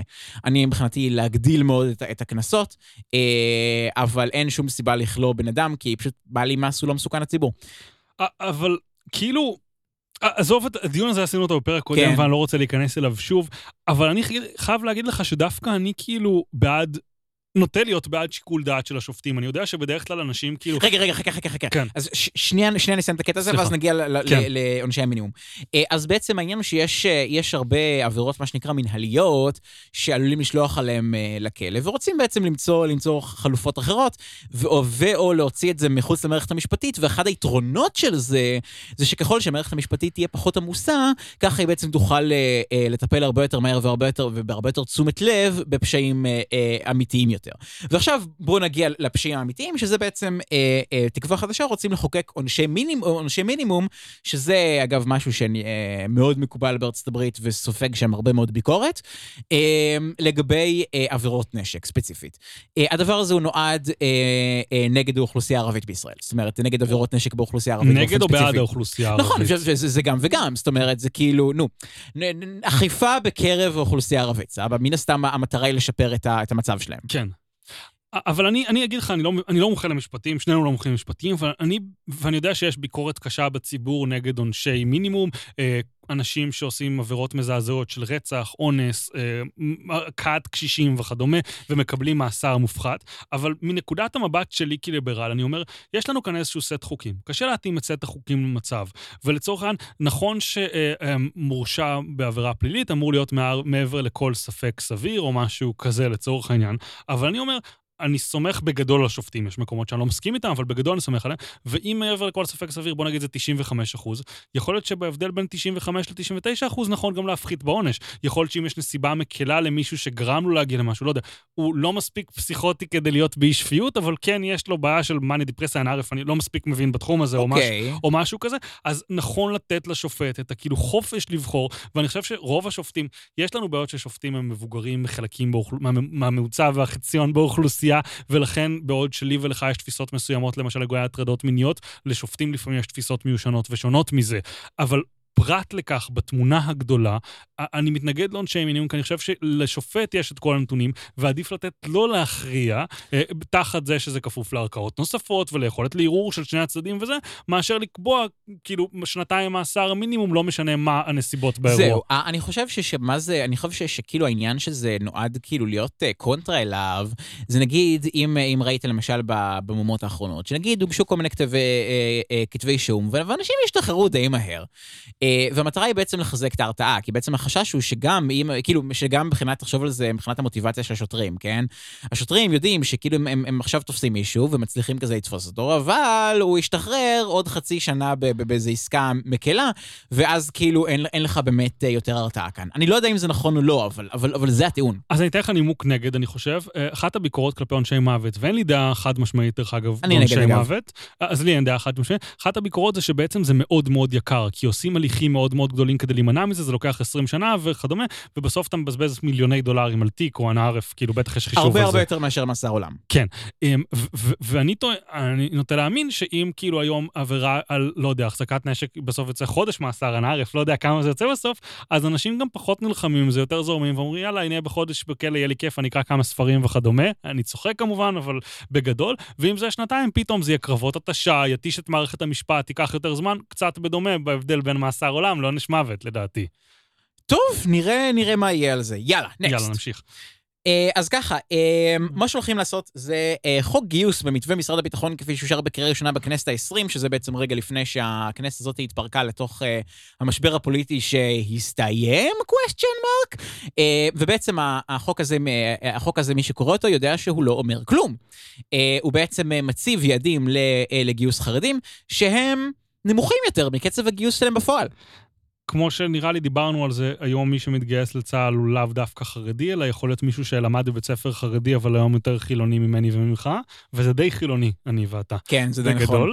אה, אבל יש כאן כן חלק מעניין שהורדת גיל הפטור ל-21, אני חושב נכון. כרגע גיל 24 הפטור, נכון נכון? מאוד. מה זה גיל הפטור? גיל הפטור זה בעצם, אוקיי, יש לנו את הרי הסדר תורתו אומנותו, כולם מכירים, יש חרדים שיכולים ללמוד בישיבה במקום להתגייס לצה"ל. אממה, כדי, אה, כדי לא להתגייס לצה"ל, הם צריכים באמת באמת ללמוד בישיבה. ואחת ההשלכות של זה זה שנגיד הם לא יכולים, אתה יודע, לעבוד. כן, ללמוד. כן, ללמוד, כאילו, אתה יודע, משהו שהוא, משהו שהוא לא... אה, תורה. כן. ואז, אה, ואז מה שקורה זה שנגיד הם אה, בגיל 24 הם מקבלים את הפטור הקבוע, אבל בשלב הזה הם כבר יש להם משפחה, יש להם אישה, יש להם ילדים, יש להם כאילו איזשהם מחויבות קודמות. הדבר היחיד שהם מכירים כל החיים שלהם, מגיל, אתה יודע, כזה גיל 3, מתי מתחילים ללמד אותם תורה, עד גיל 24 זה רק העולם הזה. כן. ו, ולכן בעצם הפיתוי להישאר ולהמשיך ללמוד תורה, אמנם בתנאי עוני די כבדים, אבל תחת יוקרה חברתית מאוד מאוד גבוהה, אה, אז בעצם הפיתוי הזה הוא מאוד מאוד גדול. ובעצם המטרה היא בהורדה של זה לגיל 21, שבגיל 21 הם יוכלו כבר לצאת לשוק העבודה ול- וללכת ללמוד מקצוע ולהתחיל לצבור ניסיון. אה, ואז הם ישתלבו בשוק העבודה ויוכלו להרוויח בכוחות עצמם, ואז א', יהיו פחות תלויים בכל מיני עסקנים אה, חרדיים כאלה ואחרים, וגם הילדים שלהם, יהיו להם בעצם הרבה יותר אפשרויות והם ייחשפו להרבה יותר. ובגדול, אני ואתה, אני חושב, שנינו תמימי דעים בגישה של כאילו, אי אפשר כנראה לגייס חרדים, אף אחד לא הצליח לא. עד כה, פשוט שחררו אותם בלי גיל פטור, בלי זה, הם שלא יצטרכו מלכתחילה. אני מבחינתי בגיל 18, כן? כן. זאת אומרת, מבחינתי גיל 21 זו, שלא זו, יהיו חייבים פשרה. בצו ראשון, שלא יהיו חייבים בכלום כן, בגדול. די, אל, אל, אל, אל תכריחו אותם אפילו, אפילו להגיע לחתום על משהו. אנחנו עובדים על עצמנו פה. כן. Um, עכשיו, אתה יודע, זה כזה, אני באופן אישי, עכשיו, ואז יגידו, רגע, שנייה, אבל מה עם השוויון, שכאילו חילוני חייב זה וחרדי חייב ככה. אז א', נכון, זה באמת לא שוויוני, אבל גם המצב היום לא שוויוני, ו, ולא רק זה, אני אגב תומך בצבא מקצועי, כי אני חושב כן. ש, שצריך, אתה יודע, לתת פטור מגיוס חובה לכולם, ולפו, ובעצם לשלם סכומים ראויים ל, לחיילים. אני אגב חושב שמסגרת הורדת הפטור, אז צריך גם במקביל להעלות את שכר החיילים. תגיד, אה, הורדת גיל הפטור זה משהו שבעצם יעבור חלק, נכון? החרדים לא ימחו בזה כי זה טוב להם בעצם, וכאילו החילונים... זה, זה, זה, זה לא טוב להם, אבל הם לא יעזו למחות. אוקיי, מעניין. כן, אה, כשבעצם אה, אה, ברגע שזה... למה כאילו, זה לא טוב? אה, כי הם רוצים שהם יישארו בעולם ברור, התורה. אה, ב- ב- בן אדם, בן כאילו אדם... זה ש- הקרבות בתוך האוכלוסייה החרדית, בין? אלה מוקדי הכוח של... כוח חדש מול כוח ישן, דברים כאלה כזה. בדיוק. פיקס. אז, אז כן, אז כאילו, אז מצד אחד זה, זה רע להם אה, ב- באינטרסים, מצד שני יהיה להם מאוד קשה כאילו להצדיק מחאה נגד זה.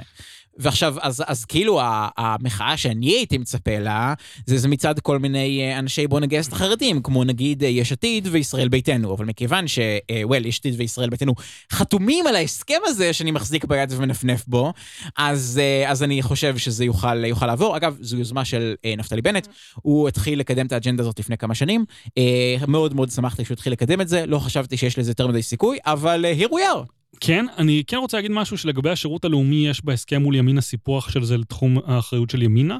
אה, זה משהו שהוא, אני חייב להגיד שאני רואה את זה זה קומבינה, זה, זה אה, קומבינה של, של ג'ובים ותקציבים, כי בעצם מי שעושה שירות לאומי זה בעיקר בנות אה, דתיות לאומיות. אז זהו, כאילו, ל- ל- ל- הרבה מחבריי הטובים ביותר הם דתיים לאומיים, אני מלא הערכה למגזר הזה, ובטח שלדעתי חלק ניכר מהעוקבים לפודקאסט, אז מתים עליכם.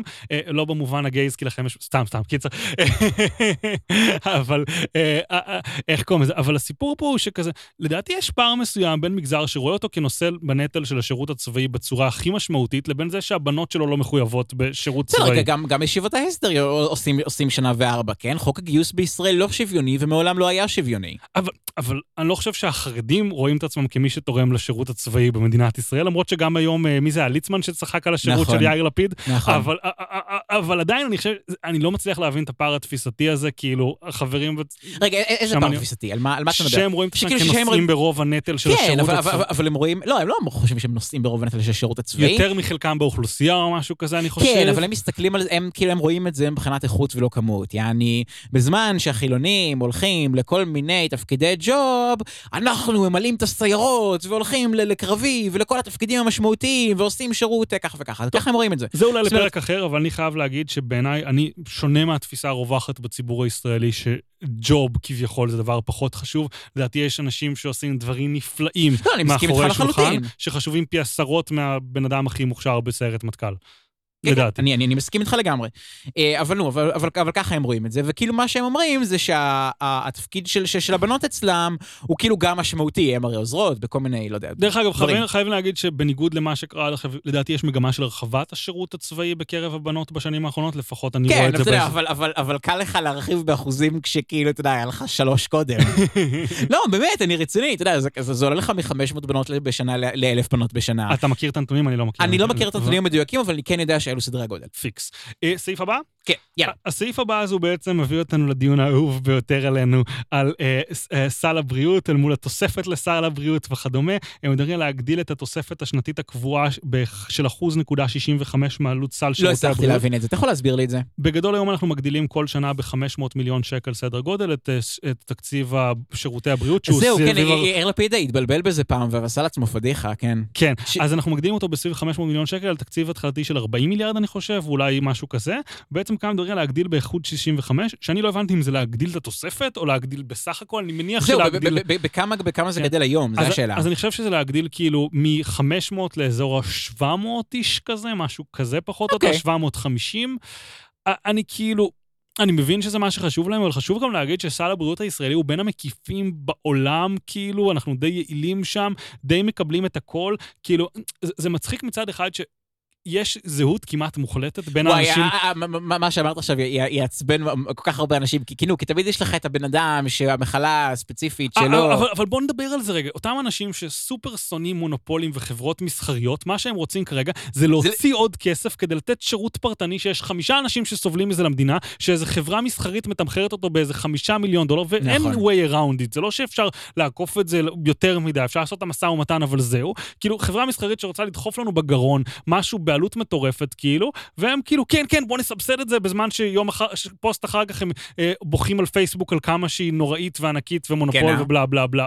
מוזר בעיניי. נכון, אבל אני חושב שהם רואים את זה בעיקר כאילו מה, מהפרספקטיבה של, של השירות שהצרכן מקבל בסוף. ו- ושוב, כמו שנדבר על הבתי חולים, אני, כאילו, החלק העיקרי הוא לא בהגדרה, הוא, הוא בקיצור תורים וכדומה וזה, ואני חושב שספציפית הסעיף פה לא מתייחס לזה, אבל יכול להיות שאני מתבלבל פה ולא מספיק מבין לעומק פה. אה, כן, נכון. בכל מקרה, אז uh, הסעיף הבא... משהו קטן כן. כן חיובי, אם משאירים את זה כמשהו שנתי, גידול של אחוז 65, אם זה יכול לקטוע קרבות שנתיים על התקציב, לפחות זה משהו זה לא ש... לא יקטע. כאילו, נו, כן, אה, כן, לא, לא, לא משנה איזה מספר ישימו פה. אז לכל אחד יהיה אינטרס להראות שהוא הביא יותר. בדיוק. כן. לא, לא רק זה, גם תהיה לך את החברה שלא קיבלה, נכון? ואז היא כזה תגיד לכל החולים במחלה הנדירה הזאת, בואו ותפגינו מול הכנסת כדי שהציבור יסבסד אותנו. כאילו, החברה. כן, אה, יחי הלוביסטים שמרוויחים מזה, כן. מה שנקרא. אה, אוקיי, הסעיף הבא זה בואו נעשה שוב רפורמה בחינוך, כמו שכל ממשלה חדשה וכל שר חינוך חדש עושה רפורמה. הם, הם, הם בעד, אה, אה, אה, נו, איך זה נקרא, למידה מעמיקה ולא שינון, כמו, הם לא כותבים את זה כאן, אבל לדעתי אה, שר, אה, שרת החינוך אמרה את זה. מה, מה שמביא אותנו לבעיות שאנחנו רואים תמיד בתחום החינוך, שתנו יותר סמכויות כאילו לדרג השטח, אל תעשו שום דבר. אה, אגב, על, על זה הם כן מדברים, שזה דווקא נחמד. הם, הם, הם, הם לא אומרים את זה כאן בהסכם, אבל, אה, אבל נגיד יפעת שאשא ביטון באותו רעיון עצמו. דרך אגב, זה משהו ש, ש, שכבר יש די הסכמה עליו נכון. בקרב זה, אפילו לדעתי גלנט קידם כמה החלטות אחרונות. לא, לא רק זה, גלנט כבר, כבר הוציא תוכנית, ויפעת שאשא ביטון באה ואומרת בדיוק את אותה רטוריקה, לדעתי, לדעתי מה שיקרה זה שתיקח תוכנית של גלנט ותיישם אותה אחד לאחד. גם יש כאן עניין של... אה, בגדול, מי ש... אנחנו לא נקריא כאן את ההסכמים בין המפלגות אחד לאחד, אבל יש המון סעיפים שאתה אומר כזה, אה, זה סעיף שנתפר לבן אדם הזה. נכון. סעיף של אה, דמי אבטלה לעצמאים, אביר קארה. סעיף של העלאת יהודי אתיופיה, פנינה תמנו שטה. אה, כל מיני דברים כאלה. אז יש כמה סעיפי ככה יפעת שאשא ביטון, אחד מהם זה העלאת מעמד המורה, שבכנות כאילו, אני לא מכיר שום דרך חוץ מלתת להם עוד שכר, מה נעשה אינדוקטרינציה לאנשים, כמה מורה זה סבבה, מורים, כאילו... זה אחלה, כן. נו, ואני בעד לשנות את כל מודל השכר, כן? שכאילו, כן. כי היום מודל השכר של מורים מבוסס או על ותק, או על תלויי ותק. אנחנו תמימי דעים פה, והיה לנו כן. פרק אה, מפורט בנושא. אז כן, אז מי שרוצה לשמוע עוד, ישמעו את הפרק שלנו לחינוך. אה, ובעצם הדבר המשמעותי פה זה העברת אחריות על הגיל הרך למשרד החינוך, שהיום יושב תחת אה, מה שנקרא מעונות תמ"ת של משרד העבודה. אגב, שים לב למילים שלא מופיעות כאן, וזה חינוך חינם מגיל אפס. באמת לא שמתי לב לא לזה, מופיעות האמת. כאן, אני בדקתי, קראתי הכל. אבל שמת לב לחינוך חינם למקצוע, אה, לתארי ליבה, משהו כזה? למקצועות תארים נדרשים. כן, בדיוק. כאילו, תארים נדרשים יינתנו בחינם, שזה מביא אותנו גם למה שלדעתי הפרק הזה עדיין לא פורסם, אבל יפורסם בהמשך, שכאילו יש שני מודלים. או תואר שנדרש, ואז לא ברור למה שבן אדם שכאילו יקבל שכר גבוה לאחריו לא יוכל לממן אותו באיזושהי דרך, או תואר שהוא לא נדרש, ואם יש כזה, אז אולי לא צריך לממן אותו. שאלה, אין לנו כאן דעה חד משמעית, זה דרך לא רק אגב, זה, כמו אני שזה גם- מצחיק פשוט. אני גם בספק שכאילו, ש- ש- שהדבר הזה באמת יצליח להיות דיפרנציאלי. כי כאילו, ברגע ש- שיגידו איזושהי רשימה סגורה של מקצועות שיקבלו את זה, אז כל השאר יגידו, איך אתה מעז לזלזל בחשיבות של סוציולוגיה, אנתרופולוגיה?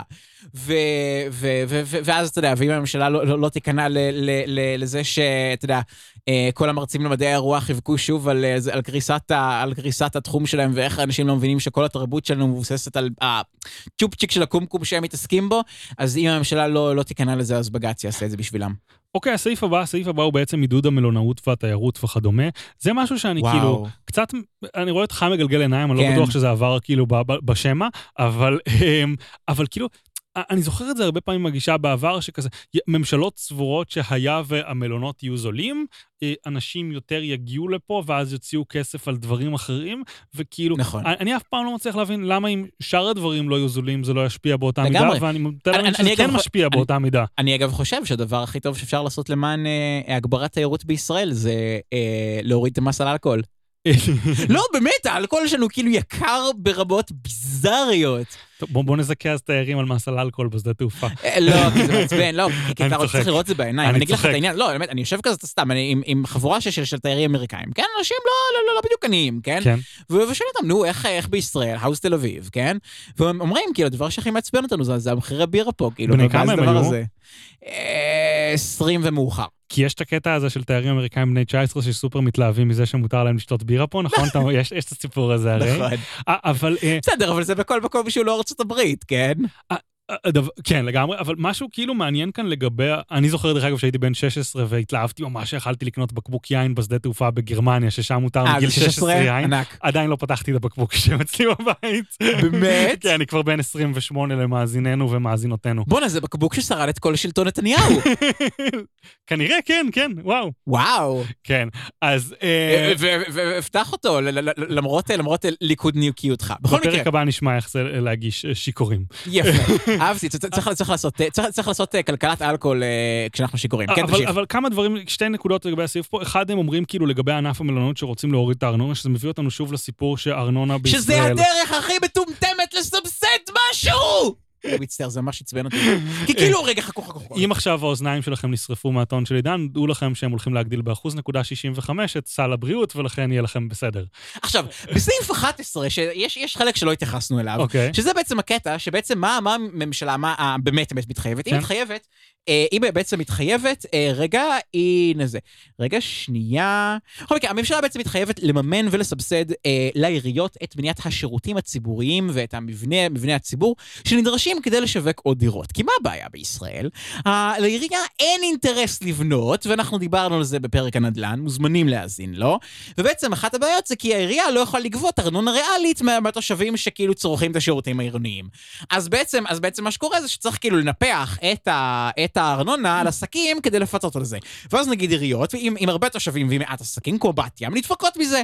הן מגיעות לבעצם מה שנקרא גירעון מבני, יעני גירעון שכאילו אין להם דרך כאילו להתחמק ממנו, ובעצם הדרך הזאת של לסבסד את המלונות, ספציפית דרך הפחתת ארנונה, כאילו זה, זה רק מקצין את הבעיה שמנסים לטפל בה בסעיף 11.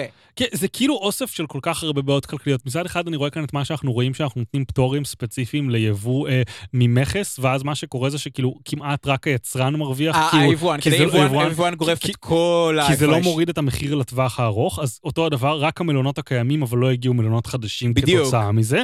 ודבר שני, הבעיה אחרת, כמו כאילו, שאמרת, אם אני עיריית אילת, ואני לא יכול לגבות את אה, הארנונה ממלונות, למה שאני אשאיר מלונות חדשים? אתה יודע כמה שירותים עירוניים הדבר הזה צורך? אתה, אתה, אתה יודע כמה תשתיות? אתה יודע כמה פינוי זבל? אתה יודע, מלון זה באמת דבר ש, שדורש ממך שירותים עירוניים ברמה גבוהה. אה, אה, אני דווקא חשבתי על זה בדיוק הפוך, שכנראה היום המלונות, אני לא, בעצם אני לא יודע, היום, הרי רוב העסקים יש להם ארנונה יותר גבוהה מהשירותים שהם צורכים, כפי שדיברנו על זה. נכון. אתה חושב שבמלונות אולי זה הפוך, ודווקא כמו בתים הם צורכים יותר שירותים? אני לא יודע.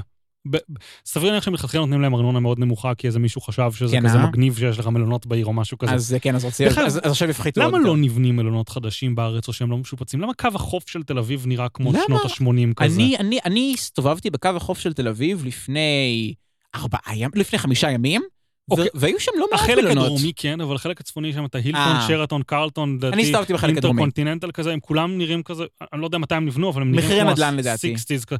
כי כאילו זה, כמו הפינוי-בינוי כזה, אם אין לך אה, משהו, הטבה, אם אתה מחדש את זה, זה פשוט כאילו נהפך למשהו שלא שווה לחדש. כן, ואתה צריך כאילו, תחשוב שנגיד, אה, אין ערף, זה לא שאתה יכול עכשיו... בטח יש מומחה לזה או משהו, אולי כן. נביא לפה איזה פרק. זהו, אני- משער, אני משער גם. בחיפה יש את זה למען האמת, בחלק Mm. של שדרות הנשיא שם, אם אתה מכיר כזה, על ההר בקצה שלו, אז גם יש איזה אוסף של מנות שרובם די ישנים, פנורמה כזה Mm. וכזה. לא יודע, מוזר. אוקיי, בכל מקרה, בוא, בוא, בוא, בואו נמשיך לסעיפים הבאים. אה, איך קוראים לזה? טוב, קצת סבסוד לתנועות נוער, אין על מה לדבר על זה יותר מדי. טוב, כמובן, אה, אף אחד לא רואה את השיקולים התקציביים היותר רחבים של זה. אה, אה, נכון, למרות שזה כאילו היתרון של זה, שזה באמת לא הרבה כסף. אה, הגענו לתואר ראשון בחינם, שדיברנו כן. על זה קודם. להקים ולתקצב אוניברסיטה בגליל. שוב, אותה בעיה כמו בתי חולים. לאן אנחנו צריכים בדיוק. אוניברסיטה? יש לנו. עודף של השכלה, כאילו, בניגוד לבריאות, שאין לנו עודף של בריאות, כאילו, עודף של אנשים בריאים, כאילו, יש אולי, משקיעים יותר מדי, אבל כאילו, אבל כאילו, אי אפשר אנחנו- להגיע לזה שאנשים בריאים מדי בארץ. אנחנו דיברנו קודם על, אה, על הבעיות בפריון. אה, כן. וה-OECD מפרסם שוב ושוב ושוב ושוב מחקרים על בעיית הפריון של העובד הישראלי, והמסקנה העיקרית שלהם כל פעם מחדש זה שלעובד הישראלי יש מה, ש- מה שהם קוראים לו skill mismatch, כן. שזה מילים מאוד מאוד יפות ל... הוא למד משהו אחד ועובד במשהו אחר. ובעצם אה, אה, כשמסבסדים עוד יותר את, ה, את בעצם ההשכלה הגבוהה, שהיא ממילא אה, אה, מנופחת ממש, זאת אומרת, אנחנו שניים או שלישיים ב-OECD אחרי קנדה ולפעמים יפן. כן. אה, אז כאילו יש לנו מלא מלא מלא מלא מלא השכלה גבוהה, אבל כישורי העובדים שלנו, כמו שנמדדים נגיד במבחן פיאק, אז הם די כאילו דרק, בשליש התח, התחתון באופן קבוע. Uh, ובעצם במקום כאילו, ועכשיו אתה יודע, מצד אחד זה כזה אומרים, כן, בוא, בוא, בוא, בוא נשקיע בהכשרות מקצועיות, מצד שני אומרים לנו פה, בוא ננפח עוד יותר את, את בועת התארים, אגב בהמשך הם גם אומרים uh, uh, לסבסד uh, את תארים בחינם, גם מסתבר שגם מקצועות בלתי נדרשים, לפי ההגדרה שלהם, לחיילים משוחררים.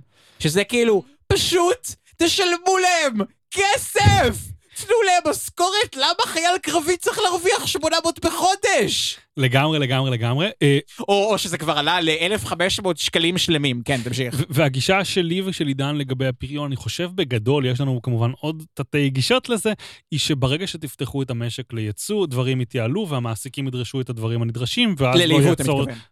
ליבוא, סליחה, כן, ליבוא, ואז כבר לא יהיה צורך ב... לא יהיה skill mismatch וכל הבעיות האלה בגדול. אותו הדבר גם בחברה החרדית במידה מסוימת, בגלל שהם כלואים בישיבות, הם לא לומדים כישורים וכדומה, נכון, נו, במידה ו- מסוימת. ו- ופה יש גם את העניין של לימוד- של לימודי ליבה, שגם זה- שגם, אה, שגם לזה נגיע עוד רגע. כן, אמ, אחר כך יש איזה אוסף של סעיפים גנריים יותר לכיוון מרץ, אני חושב, של נכון. ה global warming כזה, נכון. אה, איכות סביבה וכדומה. אג'נדה שפחות תפסה בארץ מאשר במדינות אחרות, או כי זה מגיע לנו באיחור, או כי יש לנו בעיות אמיתיות. לא יודע, אני, אני. אבל העניין הוא שכאילו ש, ש, שיש כאילו יש יעדים ל, ל, ל, ל, למעבר לאנרגיות מתחדשות. אמ, אנחנו גם, הדבר הכי הכי חשוב והכי מש, משמעותי שקורה בישראל בנוגע לאנרגיות מתחדשות, זה, ובנוגע לאנרגיה באופן כללי, זה שסוגרים את אה, תחנות הכוח הפחמיות, שזה כאילו באמת, באמת, באמת דרק. אתה שמעת את כאילו, הפרסומת... התחנות, לא הסגירה. אתה שמעת את הפרסומת של חברת החשמל, שהיא כאילו מדברת על כמה היא מעודדת תחרות כשהכריחו אותה למכור תחנות כן. כוח שלה, ובזכות זה יהיה לנו טוב, וזה כזה, לא, לא יודע, זה כזה, כמו שלא יודע, גרמניה הנאצית תפרסם באנגליה על זה שהיא עודדה התחדשות עירונית בזכות זה שהם כאילו פוצצו בתים או משהו. כאילו, זה הזיה, אני לא מצליח להבין את זה. אתם עשיתם הכל כדי להתנגד לרפורמה, אתם עושים הכל כדי להחזיק את הכל בעצמכם, ואז אתם עוד אומרים שבזכותכם כאילו תעודד תחרות, וכאילו, והמחירים יהיו יותר זולים, כאילו, אתם אומרים שאין לכם זכות קיום, מלכ... מוזר לי לאללה. אז זהו, אני חושב שה, שהחלק הכי מעניין בסעיף הזה לגבי ה... לגבי האיכות סביבה זה מה שנקרא אה, חוק אקלים שיכיל מנגנון תמחור פחמן. בוא, על, קודם כל, מנגנון תמחור פחמן, בוא- זה הדבר בוא הכי תסביר. טוב.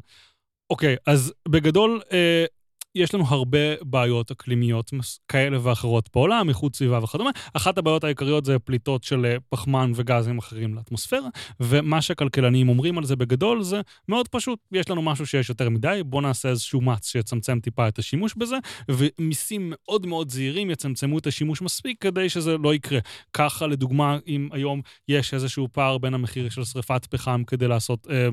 אה, כאילו לעשות אה, נו, אה, חשמל, לבין פאנלים סולאריים, אם נעשה במקטע הראשוני איזשהו הפרש קטן במחיר, זה יהיה... אז זה יכריח הרבה אנשים כן. לעבור, כמו שנגיד, כמו שדיברנו בפרק של הנדל"ן, על זה שאפילו אה, לאפשר קצת יותר בנייה יכול להוריד הרבה את מחיר כן. הדיור. לעומת זאת, מה שהיום עושים זה בגדול להגדיל, לקחת איזשהו תחום ולאסור עליו משהו, לאסור כן. כניסת רכבים מזהמים לעיר כזו ואחרת. כן, או, דרך... או, או, או להכריח מפעלים באיזשהו מסנן ספציפי. וזו הדרך הכי גרועה, כי אז אתה לאו דווקא לוקח את מי שהכי זול לו להוריד את הזיהום, אלא אתה לוקח מישהו אקראי ופשוט אוסר עליו ויוצר כן. איזשהו עיוות גדול מאוד לשוק. אז זה דבר... לא, ואתה גם פותח פתח כזה גדול, אני, אני מראה פה בגדול כן. עם הידיים, אה, ללוביזם.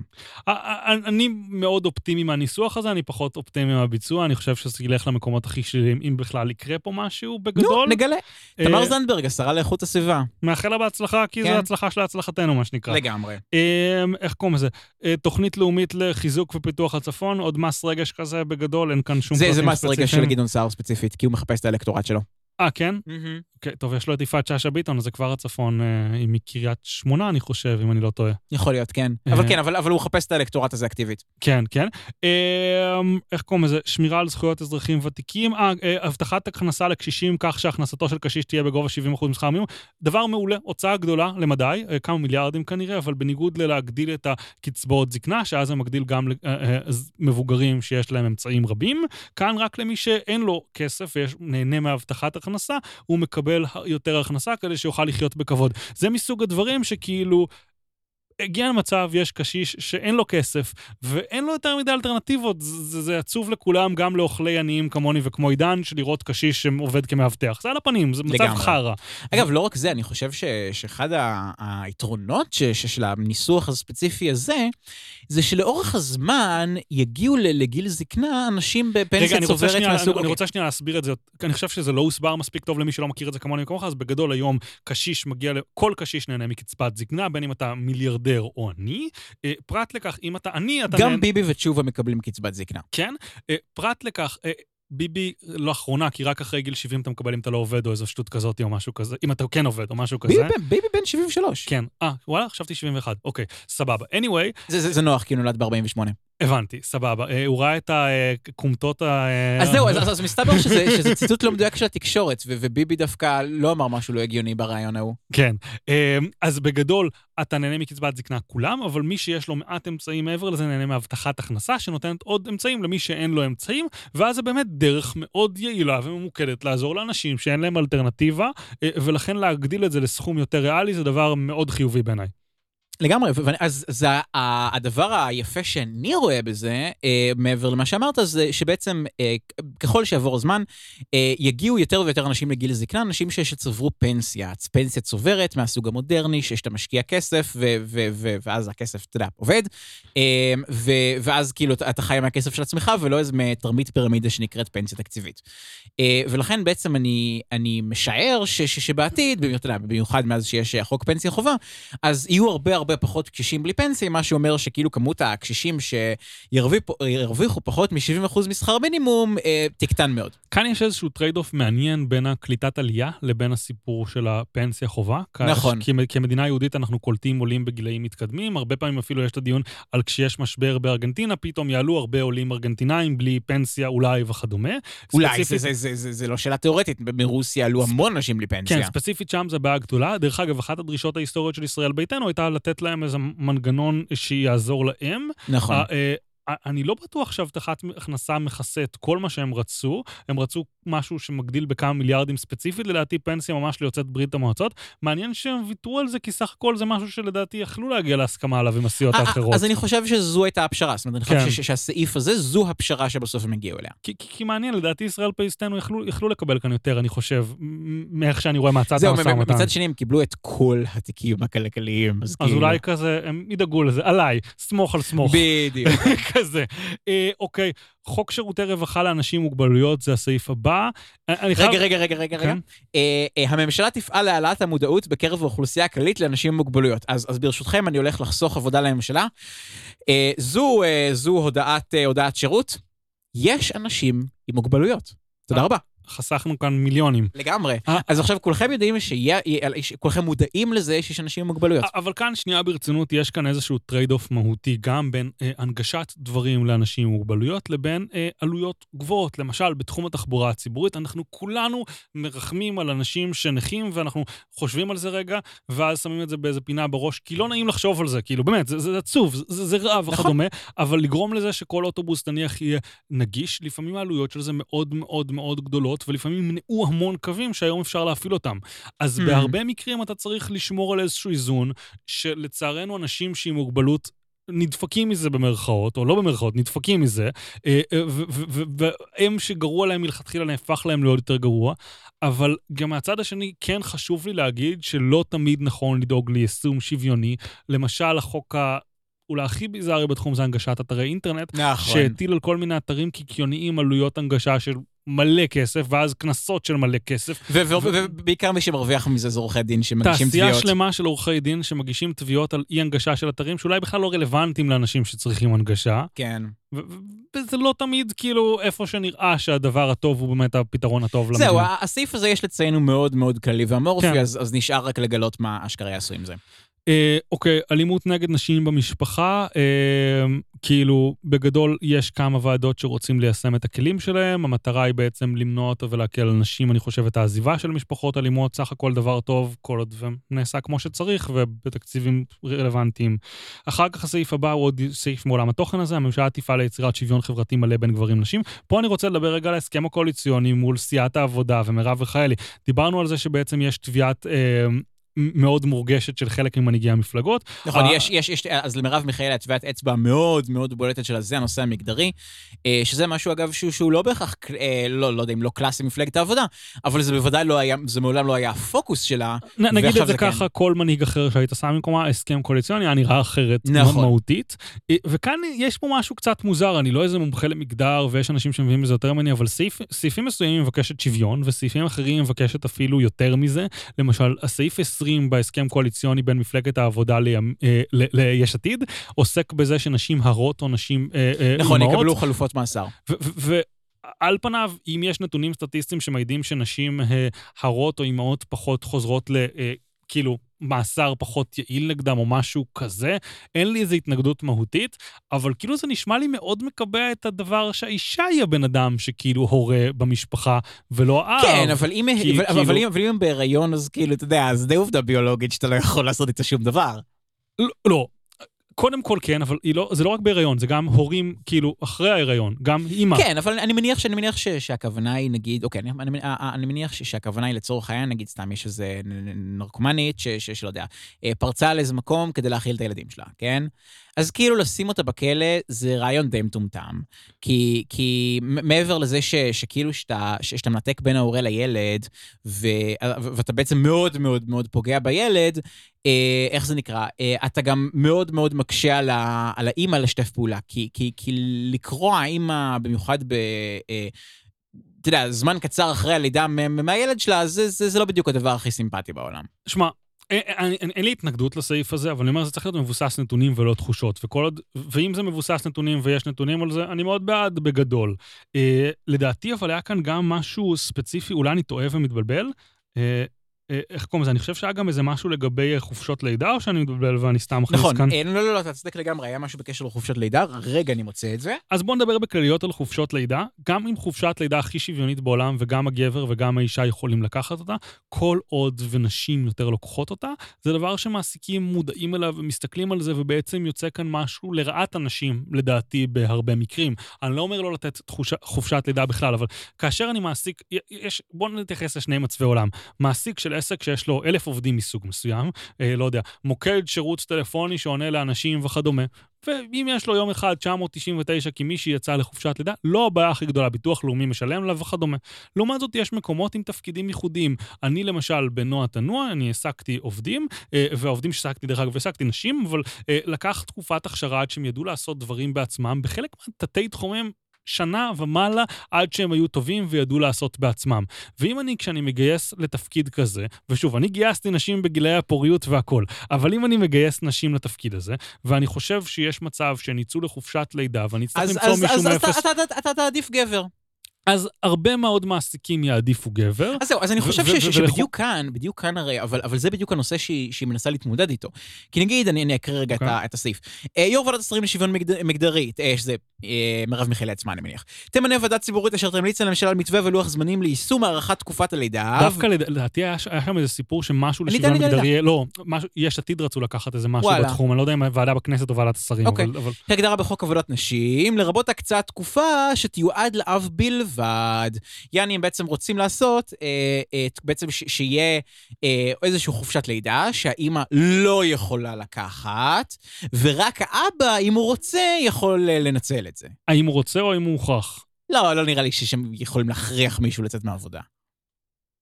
לא יודע, אני כאילו, אני לא מת על זה כי אני כזה בעד חופש וזה, ואני אישית בעד שכאילו הסכמים בין מעסיק לכאילו עובד יהיו הסכמים, אתה יודע, גם אני, אבל, אבל העניין הוא שנגיד, אני, אני חושב שדבר הזה הוא, הוא כן צריך להיות כאילו שוויוני, כי נגיד המצב, אני מסכים עם הביקורת שלך קודם, כן? זאת אומרת שהמצב שבו אה, אה, אה, מסבסדים חופשות לידה ספציפית לנשים, מקבל את המעמד המגדרי שלהם כמטפלות העיקריות בילדים. לא, אבל אבל יש גם עלות לחופשת הלידה, עלות משקית. עזוב רגע, יש שני נושאים כאן. אחד זה הפערים בין גברים לנשים, והשני זה העלות המשקית של זה. והעלות המשקית שכל רגע שאתה בחופשת לידה ולא עוזר אה, לעסק, כביכול, לפחות בטווח הקצר, יכול להיות שבטווח הארוך זה מביא לילדים יותר איכותיים או משהו כזה, אני לא מספיק מבין בזה, אבל בטווח הקצר גורם לפגיעה אה, בפירמה שלך ובמשק ובהכנסות וכדומה. ואם אנחנו מגדילים את זה, אנחנו מתעדפים את הפגיעה הזאת. אז זה סוג של לקשור לעצמנו משקולת במקום אחד כדי ליצור... ליצור שוויון. לא מת על זה בגדול. Okay. אני לא אוקיי. אומר שיש לי פתרון יותר טוב, דרך אגב, חשוב להגיד. לא, זה נושא, זה, זה, זה אובייקטיבית קשה, כן. זה נושא מורכב, אין לי פה פתרון, אני פשוט לפעמים בשיח התקשורתי, ברשתות החברתיות, מציגים אותו כפשוט. ובדיוק כאן יש לנו פודקאסט כדי לענות על הבעיה הזאת, אז כאילו בואו ננצל אותו. כן, אה, לא יודע, אם היה לי אה, משהו אינטליגנטי לומר על זה, אז הייתי אומר, אני אמרתי את מה שיש להגיד. בכל מקרה, אוקיי, okay, uh, כאן יש uh, סעיף שהוא לא בהכרח כלכלי, אולי דילגתי כאן על כמה דברים שאתה מעניין אותך, אבל סעיף 32 לקווי היסוד, uh, צוות היגוי בהשתתפות כל סיעות הקואליציה לבחינת שינויים בשיטת הבחירות, בכלל זה מעבר לשיטת בחירות אזוריות, פריימריז. ביום בחירות והצבעת ישראלים בחו"ל, uh, ויבחנו תיקוני חקיקה בחוק דרכי תעמולה. נתחיל רגע מהחלק הכי קל, חוק דרכי תעמולה של מדינת ישראל, זה משהו מיושן מ- ברמות מזעזעות, 1948, כן. אמצעי שידור, לא כזה, כל מיני דברים כזה שכאילו היו על הרדיו והיום על האינטרנט. האינטרנט או משהו כן, פסיכי כן, כזה? כן, כן, יש היום בעצם, אה, אה, איך זה נקרא? למשל, למשל, חלק מהקטע זה שבעצם מה שהחוק היום מנסה לעשות, הוא מנסה לרכז את תעמולת הבחירות, הוא מנסה, אוקיי, הוא בעצם מנסה לאסור על, על מפלגות לפרסם באמצ, באמצעי התקשורת המקובלים, כן. ולהכריח אותם בעצם לרכז את, את תעמולת בחירות ברצועת השידור המרכזית של תעמולת בחירות, שבו אפשר לתת יחס שוויוני לכולם. עכשיו, זה היה הגיוני כשהיה ערוץ אחד בטלוויזיה. ואז כאילו כל עם ישראל היה יושב ורואה את הדבר הזה. עכשיו, אני גיק של פוליטיקה. אני רואה את תעמולת הבחירות, כן, הרשמית. אבל אני חושב שכאילו כמוני יש, אתה יודע, לא, לא, לא עד כדי כך הרבה. אתה יודע מה עובר לי בראש? כזה. שנטפליקס תציע לך כזה לקראת בחירות, אה, VOD כזה של הסרטוני תעמולה של הבחירות כזה, הכריחו אותם לעשות את זה או משהו. האמת, האמת, לא, לא יודע אם להכריח אותם לעשות את זה, אבל, אבל בוודאי שלהציע להם לעשות את זה נשמע לי מצוין. אה, היום יש הרבה מאוד דיבורים על, חוק, על, על הרפורמות בחוק דרכי תעמולה, שבעצם אמור להתיר סוף סוף לפוליטיקאים לעשות פרסומות נורמליות באינטרנט, בטלוויזיה וכן הלאה, אה, שיהיו שקופות, כאילו שיהיה ברור מי פרסם אותם, כי היום נגיד אחת הדרכים לעקוף את חוק דרכי תעמולה, זה להקים כל מיני, אה, אה, כל מיני עמותות, כן? שכאילו, V15 דרכנו. V15 שהפכו לדרכנו, והיה לך כל. אבל הגבילו אותם, לא יש את חוק V15 או משהו כזה. כן, אבל עדיין, אבל כאילו, נו, אתה חייב... אני לא יודע מה התכלית שלו, כאילו, התכלית של החוק זה שאסור להם לתמוך באף מפלגה ספציפית, אלא הם צריכים כאילו לשדר מסרים כלליים, כן? כן? אתה יודע, זה כזה, תבחרו במי שמאחד אותנו, לא ביבי. כאילו, נו, כאלה. לא, אני מצטט, כן, לא ממציא. כן. אמ, ואז כן, אז כאילו, אז המטרה של הדבר הזה זה כאילו, אתה יודע, אז זה משחק מפגר של חתול ועכבר, שרוצים, וזה בעיניי מצוין, אה, להעלות את זה לפני השטח ולאפשר למפלגות עצמן אה, לעשות תעמולת הבחירות כאילו לעצמן, אה, mm. בצורה שתהיה הרבה יותר שקופה והרבה יותר ברורה באמצעי התקשורת המקובלים, כמו הטלוויזיה והאינטרנט. טוב, אז אחרי שדיברנו על הזנב, בואו נדבר על הכלב. כן. כאילו... מה, מה, מה הסיפור עם בחירות אזוריות? זה לכאורה משהו שאני... יש לו הרבה יתרונות חיוביים. מאוד. זה, שומר, זה שומר על קשר הרבה יותר גבוה בין הנציג לבעצם... לגמרי, ל- זאת אומרת, אה, נגיד היום יש, אני למשל רוצה שיש איזה, לא יודע, אה, אני ערף. עודד פורר אה, מק- מק- מקדם איזשהו משהו, כן? כן. ואני חושב שזה רעיון גרוע. כן. אבל לעודד פורר לא אכפת ממני. כן. לעודד פורר אכפת ממה ליברמן יגיד לו. אוקיי. וכי כי הוא בעצם... דרך אגב, פגשתי את עודד פורר, בן אדם מאוד אכפתי, אני יכול לשאול אותו אם אכפת לו ממך, אני בטוח שהתשובה שלו תהיה כן. מצוין. אה, אבל נו, הוא יכול להגיד שאכפת לו. אבל בכל מקרה, העניין הוא, ה- ה- זה זה כמובן דוגמה, ש- שבעצם היופי העיקרי בשתי בחירות אזוריות, זה בניגוד למה שאנשים חושבים שזה נועד אה, להביא ייצוג מחלקים שונים של האוכלוסייה, שזה גם נחמד, אבל העניין העיקרי הוא שבעצם יש לך את חבר הכנסת שלך, והוא תלוי ישירות בך. your congressman, your senator. בדיוק, או, או, או, או your MP כן. בבריטניה. אמ, ו, ובעצם הדבר הזה יש לו, יש לו יתרונות מאוד גדולים, כי אז אה, אה, הם הרבה יותר קשובים לציבור וכן הלאה. אמ, אחד החסרונות של, אה, של שיטת בחירות אזוריות, זה שזה פועל בצורה מאוד מאוד חזקה לטובת מפלגות גדולות, ומאוד מאוד מקשה על מפלגות קטנות להיבחר. ככה שבעצם... וואלה, דווקא חשבתי שבדיוק הפוך. למה? כאילו, אתה יכול להתחיל מהאזור... אני, אני, אני לא מכיר מה הולך בעולם, אבל כאילו, אם אני מאוד חזק באזור מסוים, נניח דוגמה קלאסית מרץ, שסופר חזקים בתל אביב, נכון, אבל זה יוצא אבל- דופן. אבל באופן כללי מפלגות ש- שאמורות להתפרס על פני כל הארץ, אה, אה, הן דורסות לחלוטין מפלגות אידיאולוגיות קטנות. דמיין לך למשל, אה, אז כאילו הטענה שלך שגמלאים אה, ש- 2.0, גמלאים למי שלא מכיר זו מפלגה שקמה וזכתה מ-0 ל-7 מנדטים מאוד מהר, אה, קצת כמו יש עתיד במובנים מסוימים. נכון. אה, אז אתה אומר, זה ייקח כמה מערכות בחירות להגיע למצב הזה. אם בכלל, כי בעצם הם, הם לא יעברו את אחוז החסימה ואף אחד לא יתייחס אליהם ברצינות. גם באזור מצומצם הם כן. לא יעברו את אחוז כן, החסימה? כי, כי, כי אין, אין לך אף מקום שבו הם יהיו יותר חזקים, אתה יודע, מהליכוד, מ- מ- מיש עתיד, ממישהו כזה, אתה מבין? הבנתי. ו- ואז נגיד, אתה, אתה, פשוט יכול להסתכל על מה קורה בפועל, ב- ב- ב- אתה יודע, אבל השאלה או אולי בניגוד. אולי בניגוד למדינות כמו בריטניה וארצות הברית, דווקא האוכלוסייה בישראל מאוד, איך אני אגיד זה, יש שוני בין יישובים. ביתר עילית מאוד שונה מנצרת, שמאוד שונה נכון, מדליה, אבל, שוב, ששונה... אבל, אבל זה יוצא דופן, כי, כי עיקר ההבדלים בהצבעה בישראל זה לא לפי אזורים גיאוגרפיים מובחנים, זה לא שהצפון מצביע, מצביע בצורה מסוימת והדרום מצביע בצורה אחרת, אה, אתה יודע, בניגוד למשל כן. לארצות הברית, אלא שנגיד בישראל יש הבדל בין, אה, בין נגיד ערים בגדלים שונים, כן? אני אני אגיד לך מה לי מוזר בסעיף הזה, שני דברים מוזרים לי. אז רגע, רגע, כן, רגע, אני רק. אסיים ואגיד שנגיד, אני בתור חובב של בחירות אזוריות, אז אני חושב שצריך איזשהו איזון. אני למשל חושב שצריך או לפתוח עוד, אה, עוד בית לכנסת, ששאליו יהיו בחירות אזוריות. בית עליון ותחתון, סנאט בדיוק, כן, וקונגרס, ו- משהו ו- כזה. ואז, ואז החקיקה תתחיל באחד, ותצטרך לקבל את האישור של השני, ו- כן. ויש כל מיני פרוצדורות שאפשר לעשות.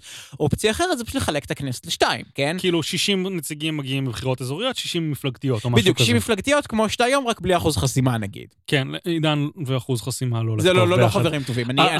אני חושב, אגב, שאחוז החסימה זה מה שיצר, כאילו... הוא רואה את זה כהגבל עסקי, אני חושב. נכון, זה, אה, זה בדיוק... הגבל פוליטי. כן, זה כן. בדיוק ככה, זה, להציב חסם כניסה. זה, להגיד, כאילו, you have to be this high to, get in, כן? אני אישית חושב שבטווח הארוך זה לא מספיק משנה, כי ההבדל הוא אם תהיה פוליטיקה מפלגתית או בין מפלגתית, אבל לא משנה, לא נתעכב על זה לא בפרק הזה. מה שכן מוזר לי בסעיף הזה, היא שמדברים כאן על פריימריז ביום בחירות, ופריימריז ביום בחירות זה משהו שלדעתי, איך שאני מכיר את המודל הזה, זה מודל שאומר, היום יש המון בוחרים של הליכוד שלא משפיעים על המפלגה, בוא נגרום להם יותר להשפיע על אופי המפלגה, ואז הם ימלאו פתק שיש בו שני חלקים אולי, פתק אחד זה אה, אני, הליכוד, חלק אחד זה הליכוד, וחלק שני זה אני מצביע לאמיר אוחנה, יולי אדלשטיין, אופיר אקוניס וכדומה, סתם דוגמה, אה, ו- וכאילו, ואז גם האזרח שמצביע למפלגה ולא פקוד, יוכל להשפיע עליה, שזה כביכול מדהים אל מול ועדים ש- ש- גדולים וכדומה, לגמרי, אגב, שזה בא, זה כוח. בא לענות על אותה בעיה בדיוק כמו הבחירות האזוריות, אה, שבעצם אין מספיק קשר בין אבל- הבוחר אבל לנבחר. התהליכים האלה הם אלטרנטיביים אחד, הם חלופות, הם לא ביחד. כי, נכון. כי כאילו, אם יש בחירה אזורית, יותר נהוג זה שמוצג לי המועמד של מפלגת העבודה נניח, ומועמד הליכוד, והמועמד נכון, נכון, של זה- יש זה- עתיד. זה אלטרנטיבי. ו- ו- לדעתי הם פשוט כן. לא סגורים על עצמם והם לא יודעים מה הם רוצים, ולכן הם מציעים את- את מה שאפשר. זאת הבעיה הראשונה שלי בסעיף. הבעיה השנייה שלא בהכרח ברור לי מה האינטרס שלהם. כאילו, על פניו זה משהו שכזה... זה סעיף שהייתי אומר, אני הייתי רוצה להבין מי, מי שם אותו, למי זה עוזר, מי חושב שזה אה, גדעון סער. כי הוא מאמין בזה פשוט. כן. לא כי הוא אינטרס או משהו כזה. אני אגיד לך את העניין, אני פשוט ראיתי את זה במצע כאילו הרבה הרבה קודם. הבנתי. זה פשוט משהו שהוא מקדם, הוא באמת חושב שזה דבר נכון וראוי ורצוי. ואני חושב שזו תהיה גם דרך קלה יחסית, נגיד למפלגות כמו יש עתיד, אתה יודע, זה כזה לפתוח לפריימריז בלי כאילו, אתה יודע, באמת לעשות את זה. אבל מהצד השני זה כן יגרום לי בתור ליכודניק שחי mm-hmm. בצפון הישן כרגע, יכול להיות שאני אעבור למקום אחר, שכזה, לאף אחד לא אכפת מהקול שלי יותר מדי, כאילו.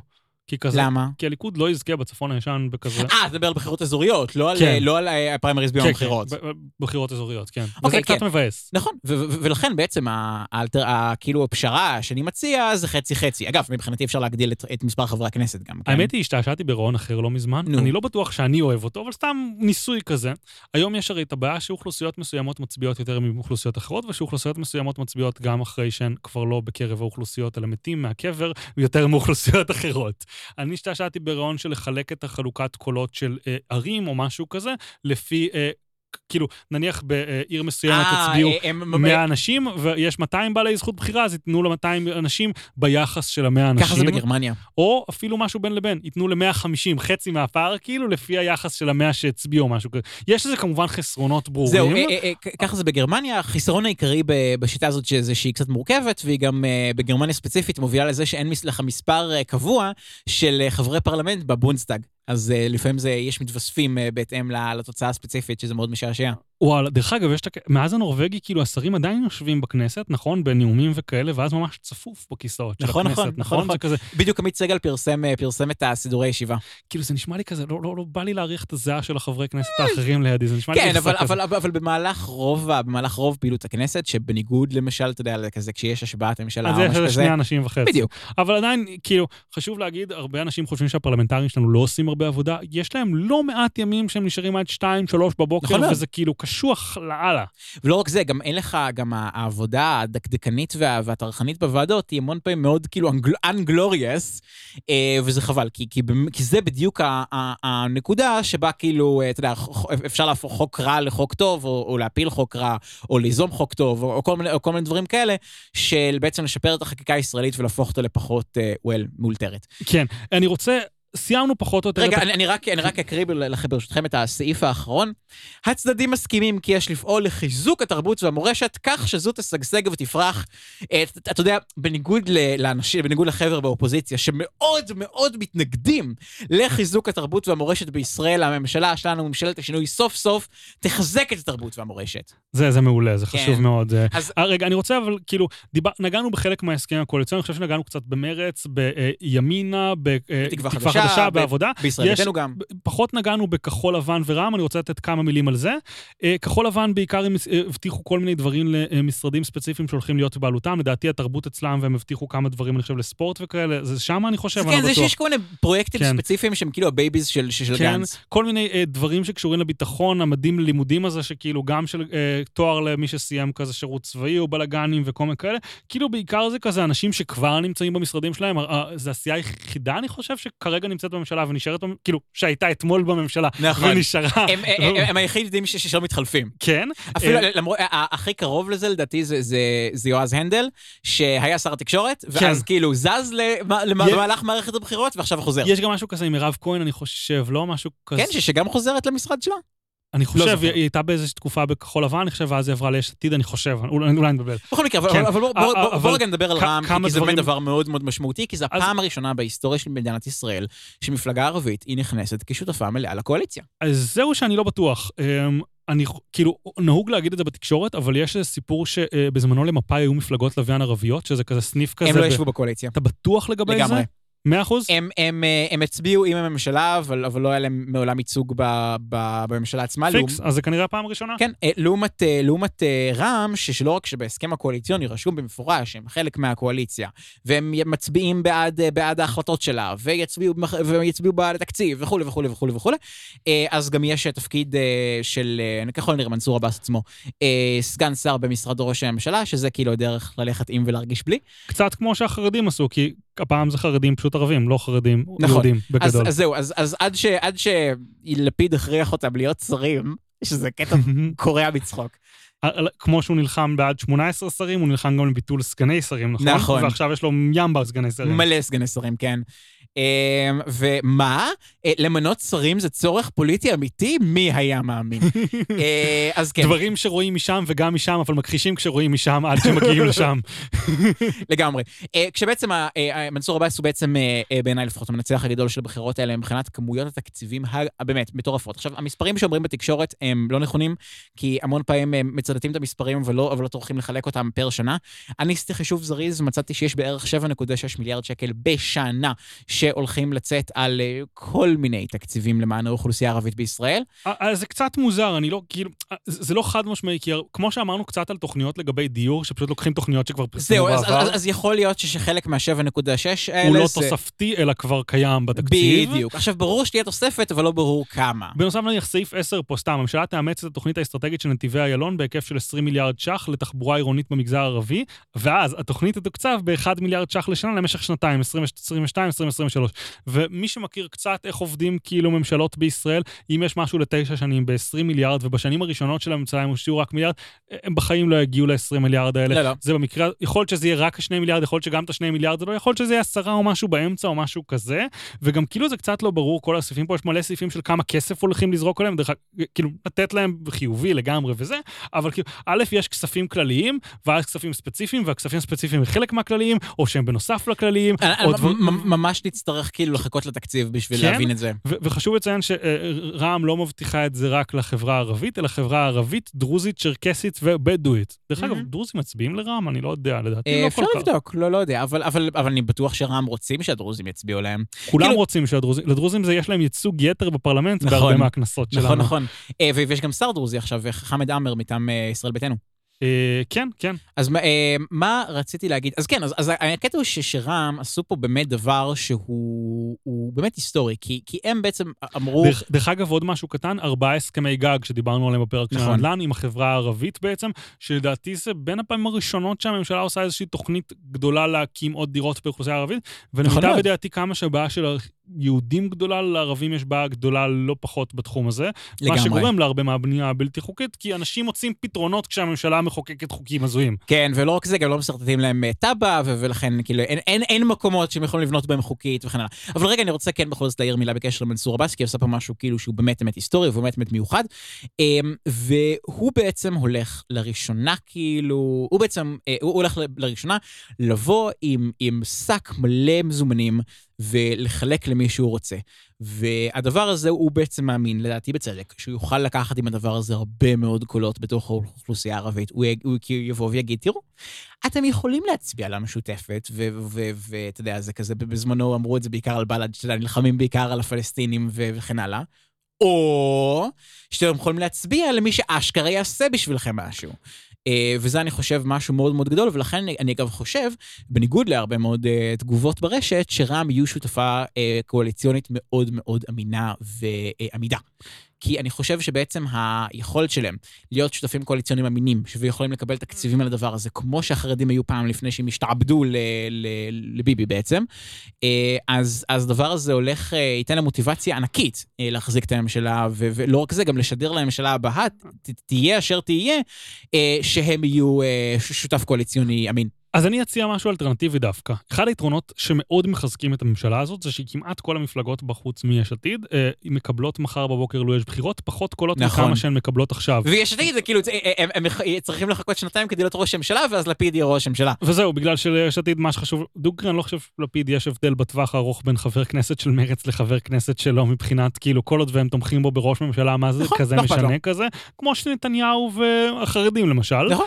אה, אבל כאילו... או, או סמוטריץ' הבחירות האחרונות. אבל דווקא פה, אם רע"מ יכולים להגיע להישג מהיר, שאני לא בטוח שזה אפשרי, כי מאוד קשה להראות את התקציבים כמה שהם כאילו משנים דברים בשטח, אבל אם הם יכולים להגיע להישג מהיר, והם דווקא יש להם ארבעה והם יכולים לגדול לשישה או שבעה, אז אגב, להם אני... יש אינטרס דווקא לפרק את זה אולי. לכן, לכן אני חושב ש, שאמרו כזה, טוב, אה, אה, 20 מיליארד בעשר שנים, אבל רק מיליארד אחד בשנתיים הראשונות. אני חושב שזה פשוט כי אין להם כסף כזה לזה, לדעתי. נכון, אבל יכול להיות שזה גם, גם שיקול פוליטי. זאת אומרת, אומרים לו, בוא תחכה, תהיה שותף קואליציוני ימין ו- ותקבל יותר כסף. בכל מקרה, מה שמרגש אותי בסיפור הזה, ואני מקווה שגם אותך, זה שעם כוח באה אחריות כזה, כמו שאומרים, ואני כן, אה? מקווה שהם קצת יהיו יותר פרגמטיים ופחות לאומניים, הם, הם כבר קיצוניים. מראים את זה לדעתי. כן. זאת אומרת, ב- בעצם, בעצם השיחות הקואליציוניות הם הם הראו את זה בעיניי. ואני חושב שיש הרבה ערבים בישראל שרוצים להשתלב בחברה יותר, ושיש לנו פערים בשני הצדדים, ואם זה יצליח לגרום לזה, אז זה הדבר הכי חיובי אולי שקרה שיש. אה, זהו, אני באווירה אופטימית זו. לא, לא, אני רוצה עוד קצת לדבר אוקיי, על זה. כמה דברים. אה, אוקיי, דבר ראשון, אני רוצה לדבר על זה שיש כאן אה, איזשהו... שנייה איך מנוסחים ההסכמים מול המפלגות, כל ההסכמים מול המפלגות נפתחים בדברים שאתם כבר שמעתם בתקשורת, איזה שרים וועדות מי מקבל וכדומה, לא חזרנו על זה פה כי כאילו, לא יודע, תקראו את העמית סגל שלכם בשביל זה.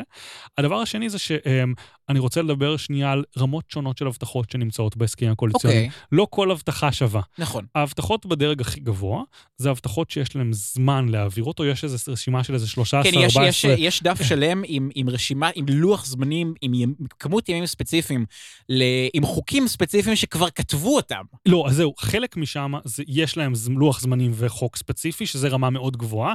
למשל, אה, חוק יסוד הממשלה, טוב, זה מאוד נדרש, חוק יסוד כן. הכנסת מאוד נדרשים, אבל אחר כך מגיעים דברים שאני ואתה מאוד מאוד אוהבים, אני חושב.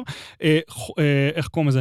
ה- אה, חוק, חוקים לגבי הכשרות, אני חושב, חוק הדיינים, חקיקה בנושאי דת ומדינה, חוק איסור הונאה בכשרות, שבעצם הופכת את... דיברנו על זה בהכנות לפה, משהו שאני לא הבנתי. ישראל נהפכת לאזור אחד בכשרות, אני כזה לא הבנתי למה שהרבנות תהיה אחראית על כל המדינה, אבל אז, עידן, תסביר כן, לי. אז, אז בגדול מה שקורה היום זה שלרבנות הראשית יש בעצם מועצות דתיות שהן בעצם נמצאות בכל, אה, בכל רשות מקומית. אה, וכל, אה, וכל עסק הוא בעצם צריך את האישור של המועצה המקומית אצלו. הרעיון בהפיכת ישראל לאזור כשרות אחד, מה המשמעות של זה? זה שנגיד אני עסק בעיר X, ונגיד אני רוצה, ונגיד השירות שנותנים בעיר Y הוא יותר טוב, אז אני יכול לבקש מהם שישגיחו עליי. וזה בעצם נותן הרבה יותר אפשרות בחירה, ובעצם סוג של יוצר תחרות בין המועצות הדתיות. החיסרון, של, או לפחות ההישג שאין כאן, זה זה שלא מכניסים גופי כשרות פרטיים לתוך התחרות הזאת. אה, וכאן לרועי היה, היה רעיון אה, מאוד מאוד משעשע. בוא נהפוך את כל היקום לאזור תחרות אחד, וכך נוכל אה, לאזור כשרות אחד, ככה שרב מגלקסיה אחרת או מדינה אחרת, או מנדי החבר החבדניק שלי, אה, יוכל בעזרת כשרות של ארה"ב לתת כאן איזשהו כן, שיעור. אני, אני חושב ש, שבעצם מה שרועי בעיקר מתכוון כאן זה למשל אה, דברים כמו OU, כן? כן. נגיד כל מיני גופי כשרות פרטיים בארצות הברית, שפשוט, אתה יודע, שהם גופי כשרות נורא מקובלים, נורא כאילו סטנדרטיים, כולם סומכים עליהם, אבל אתה יודע, בארץ פשוט אסור להם לפעול. דרך אגב, היתרון הוא שיכול להיות בן אדם, לא יודע, כנראה שרוב האנשים בחיפה הם באותה מידת כשרות יותר מאשר, כאילו, יותר דומים אחד לשני מאשר אנשים בבני ברק. אולי הדוגמאות האלה ספציפית לאו דווקא טובות, אבל בגדול זה ככה להרבה יישובים. אבל גם ביישוב פריפריאלי, עם קהילה קטנה, יכול להיות קהילה מאוד אה, אה, מלוכדת סביב דבר מסוים או משהו כזה, שתעדיף דווקא כשרות יותר גבוהה משל הממוצע ביישוב, לעומת קהילה אחרת שתעדיף משהו יותר קליל. אני מכיר דתיים וגם אתה, שישבו במקום עם רבנות צוהר ואחרים שלא. דרך אגב, משהו... אגב, שזה לא בהכרח קשור ל- למידת ההקפדה על ה- לכשרות, זה יותר קשור לעמדה פוליטית באופן מפתיע. כן, בנוסף יש אותו הדבר גם על גיור על ידי רבני ערים, יש גם כאן נוסח מדויק שכבר משנה את החוק וחתומות על זה כל הסיעות בקואליציה, הבטחה מאוד מאוד חזקה, גם זמן וגם נוסח מדויק זה מדהים. אה, השלב הבא של ההבטחות זה רק זמן, למשל תקציב תוך 145 יום, אם אני לא טועה. נכון. אה, והשלב הבא של ההבטחות זה הבטחות ש... אה, כל הסיעות הסכימו להן בלי זמן. השלב הבא זה הבטחות שחלק מהסיעות הסכימו להן וחלק לא, והשלב הבא יש מקומות בהסכם הקואליציוני שיש בו ממש דברים סותרים, או נכון, סיעות נכון. שבנפרד. או... או, או, או נגיד גם עוד, עוד אה, שכבה שווה להתייחס אליה, זה רמת האמורפיות לעומת הקונקרטיות כן. של הסעיף. נגיד, סתם, יש, יש איזה אחד יש הסעיפים, מפעל זה... נקדם או ממשלה תעשה משהו. כן, יש... אה, הממשלה תקדם את השוויון המגדרי בישראל. זה כזה, זהו. אוקיי. כש- כשאני קורא סעיפים, למשל, אם אני כזה רואה את הכזה אה, אה, נפעל לקדם, אני כזה מוחק את הסעיף בראש שלי, כאילו מישהו. מחק אותו כזה וכזה, כן, זה חסר משמעות לגמרי. וזה. גם ו- אני עושה ככה. ו- ויש כאן רמות מאוד שונות וזה, והרמה הכי גבוהה דווקא בכשרות, שזה כאילו דבר מדהים בין, כאילו, כי אני מאוד מרוצה מזה סך הכל, לגמרי, גם אני. אה, אה, וכדומה. עוד דבר מעניין, אה, דיברנו על זה שיש את התקנון לעבודת הממשלה בנוסף להסכמים הקואליציוניים. אה, בתקנון לעבודת הממשלה בגדול הוא מסמך של איזה 48 עמודים, שהרבה מאוד דברים טכניים, מתי אפשר לעשות הצבעה טלפונית, מתי אי אפשר, כמה שעות, איך מתנהלים חומרים סודיים וכדומה, אבל הסעיף האהוב עליי בדבר הזה, זה בעצם מדברים על מצבי חירום אפשריים, אוקיי, ויש שם אה, סעיף מאוד משעשע שאומר ככה, למען הסר ספק, מובהר כי נוהל זה דן במצבי חירום פרטניים, ואינו דן במצב החירום הכללי, הקיים במדינה ושהוכרז בת, אה, בהתאם לסעיף 38 אה, לחוק יסוד הממשלה. יש אה, מצב חירום במדינת ישראל מאז 1948, שמאפשר לממשלה לעשות הרבה הרבה מאוד דברים שלא היו יכולים להיות חוקתיים אחרת. הדבר העיקרי שזה, הנפקא מין העיקרית של הדבר הזה, זה בעצם... אה, זה מעצרים מנהליים, שזה בעצם דבר שמאפשר אה, לאסור בן אדם בלי, בלי משפט, בלי אה, עורך דין, בלי זכויות, בלי כלום. שזה מוצדק בעזרת מצב החירום ששורר במדינה מאז 1948, וזה מאוד משעשע שכשמדברים פה בתקנון לעבודות הממשלה על, על מצבי חירום, הם מקפידים להדגיש שהם לא מתכוונים למצב החירום, ליעני מצב החירום הכללי, אלא מצבי חירום אמיתיים. זאת אומרת, הממשלה גם לא חושבת שהמצב חירום בכללי הוא מצב חירום אמיתי. רגע, אבל אני, אני הכי אהבתי משהו אחר בתקנון אוקיי. הממשלה. Okay. אני אשאל אותך עכשיו, מה לדעתך גודל הפונט המינימלי במצגות בממשלה? לא נכון. כן, 36 למקרה ששאלת את עצמך. כאן אנחנו מגיעים לנספח ב' לתקנון לעבודת הממשלה, נעלה הצגת מצגות בישיבות ממשלה. שר המבקש להציג נושא מסוים באמצעות מצגת ינהג כמפורט להלן. המצגות יכללו עקרונות ונקודות עניין בסוגריים בגודל הפונט לא קטן מ-36, וכן מרגישים, מגיב, מרכיבים גרפיים כמו תרשימים, מפות, תמונות, וידאו קצר וכדומה. וואו. המצגות מיועדות להעברת מסרים ולא לפרטי פרטים. המצגות אינן חלופות לחומר קריאה נלווה. וואו, זמן... זה, זה, זה נשמע כמו תגובה למשהו ספציפי שמישהו עשה, אתה יודע? זמן הצגת המצגת לא יעלה על 10 דקות, אני חושב שזה שטייניץ, יש לי תחושה שזה שטייניץ. המצגת תכלול לא יותר מעשרה שקפים, מצגות המיועדות לממשלה יועברו למזכירות לפחות יומיים קודם, חריגים מהסדר זה באיסור, באישור של מזכיר הממשלה מראש. וואו, אשכרה צריך לאשר, לאשר מצגות, מדהים. עכשיו, זה מאוד מאוד uh, מצחיק ומשעשע, אבל חשוב להגיד שהסכם לתקנון ממשלה, לפחות בסעיפים האלה שלהם, זה כזה הסכם בין חברים לאיך הם הולכים לנהל משהו ביניהם, ולכן שתהיה רגולציה כמה שיותר ספציפית, כל עוד זה מה שהחברים האלה רוצים, איחלתי לשרים בהצלחה או משהו כזה. ממש ככה. אז כאן אני חושב שלגמרי כן. מעולה לקטוע את הפרק. אני מאוד נהניתי ממנו. לגמרי, וואו, אה, אה, וואחד הסכם קואליציוניים, ועכשיו נשאר רק לראות מה, מה יעשו. לגמרי. תודה רבה, עידן. טוב, תודה רבה לפודקאסטיקו שעושים לנו את ההפקה המצוינת. תודה רבה, רועי, וניפגש בפרק הבא. ניפגש.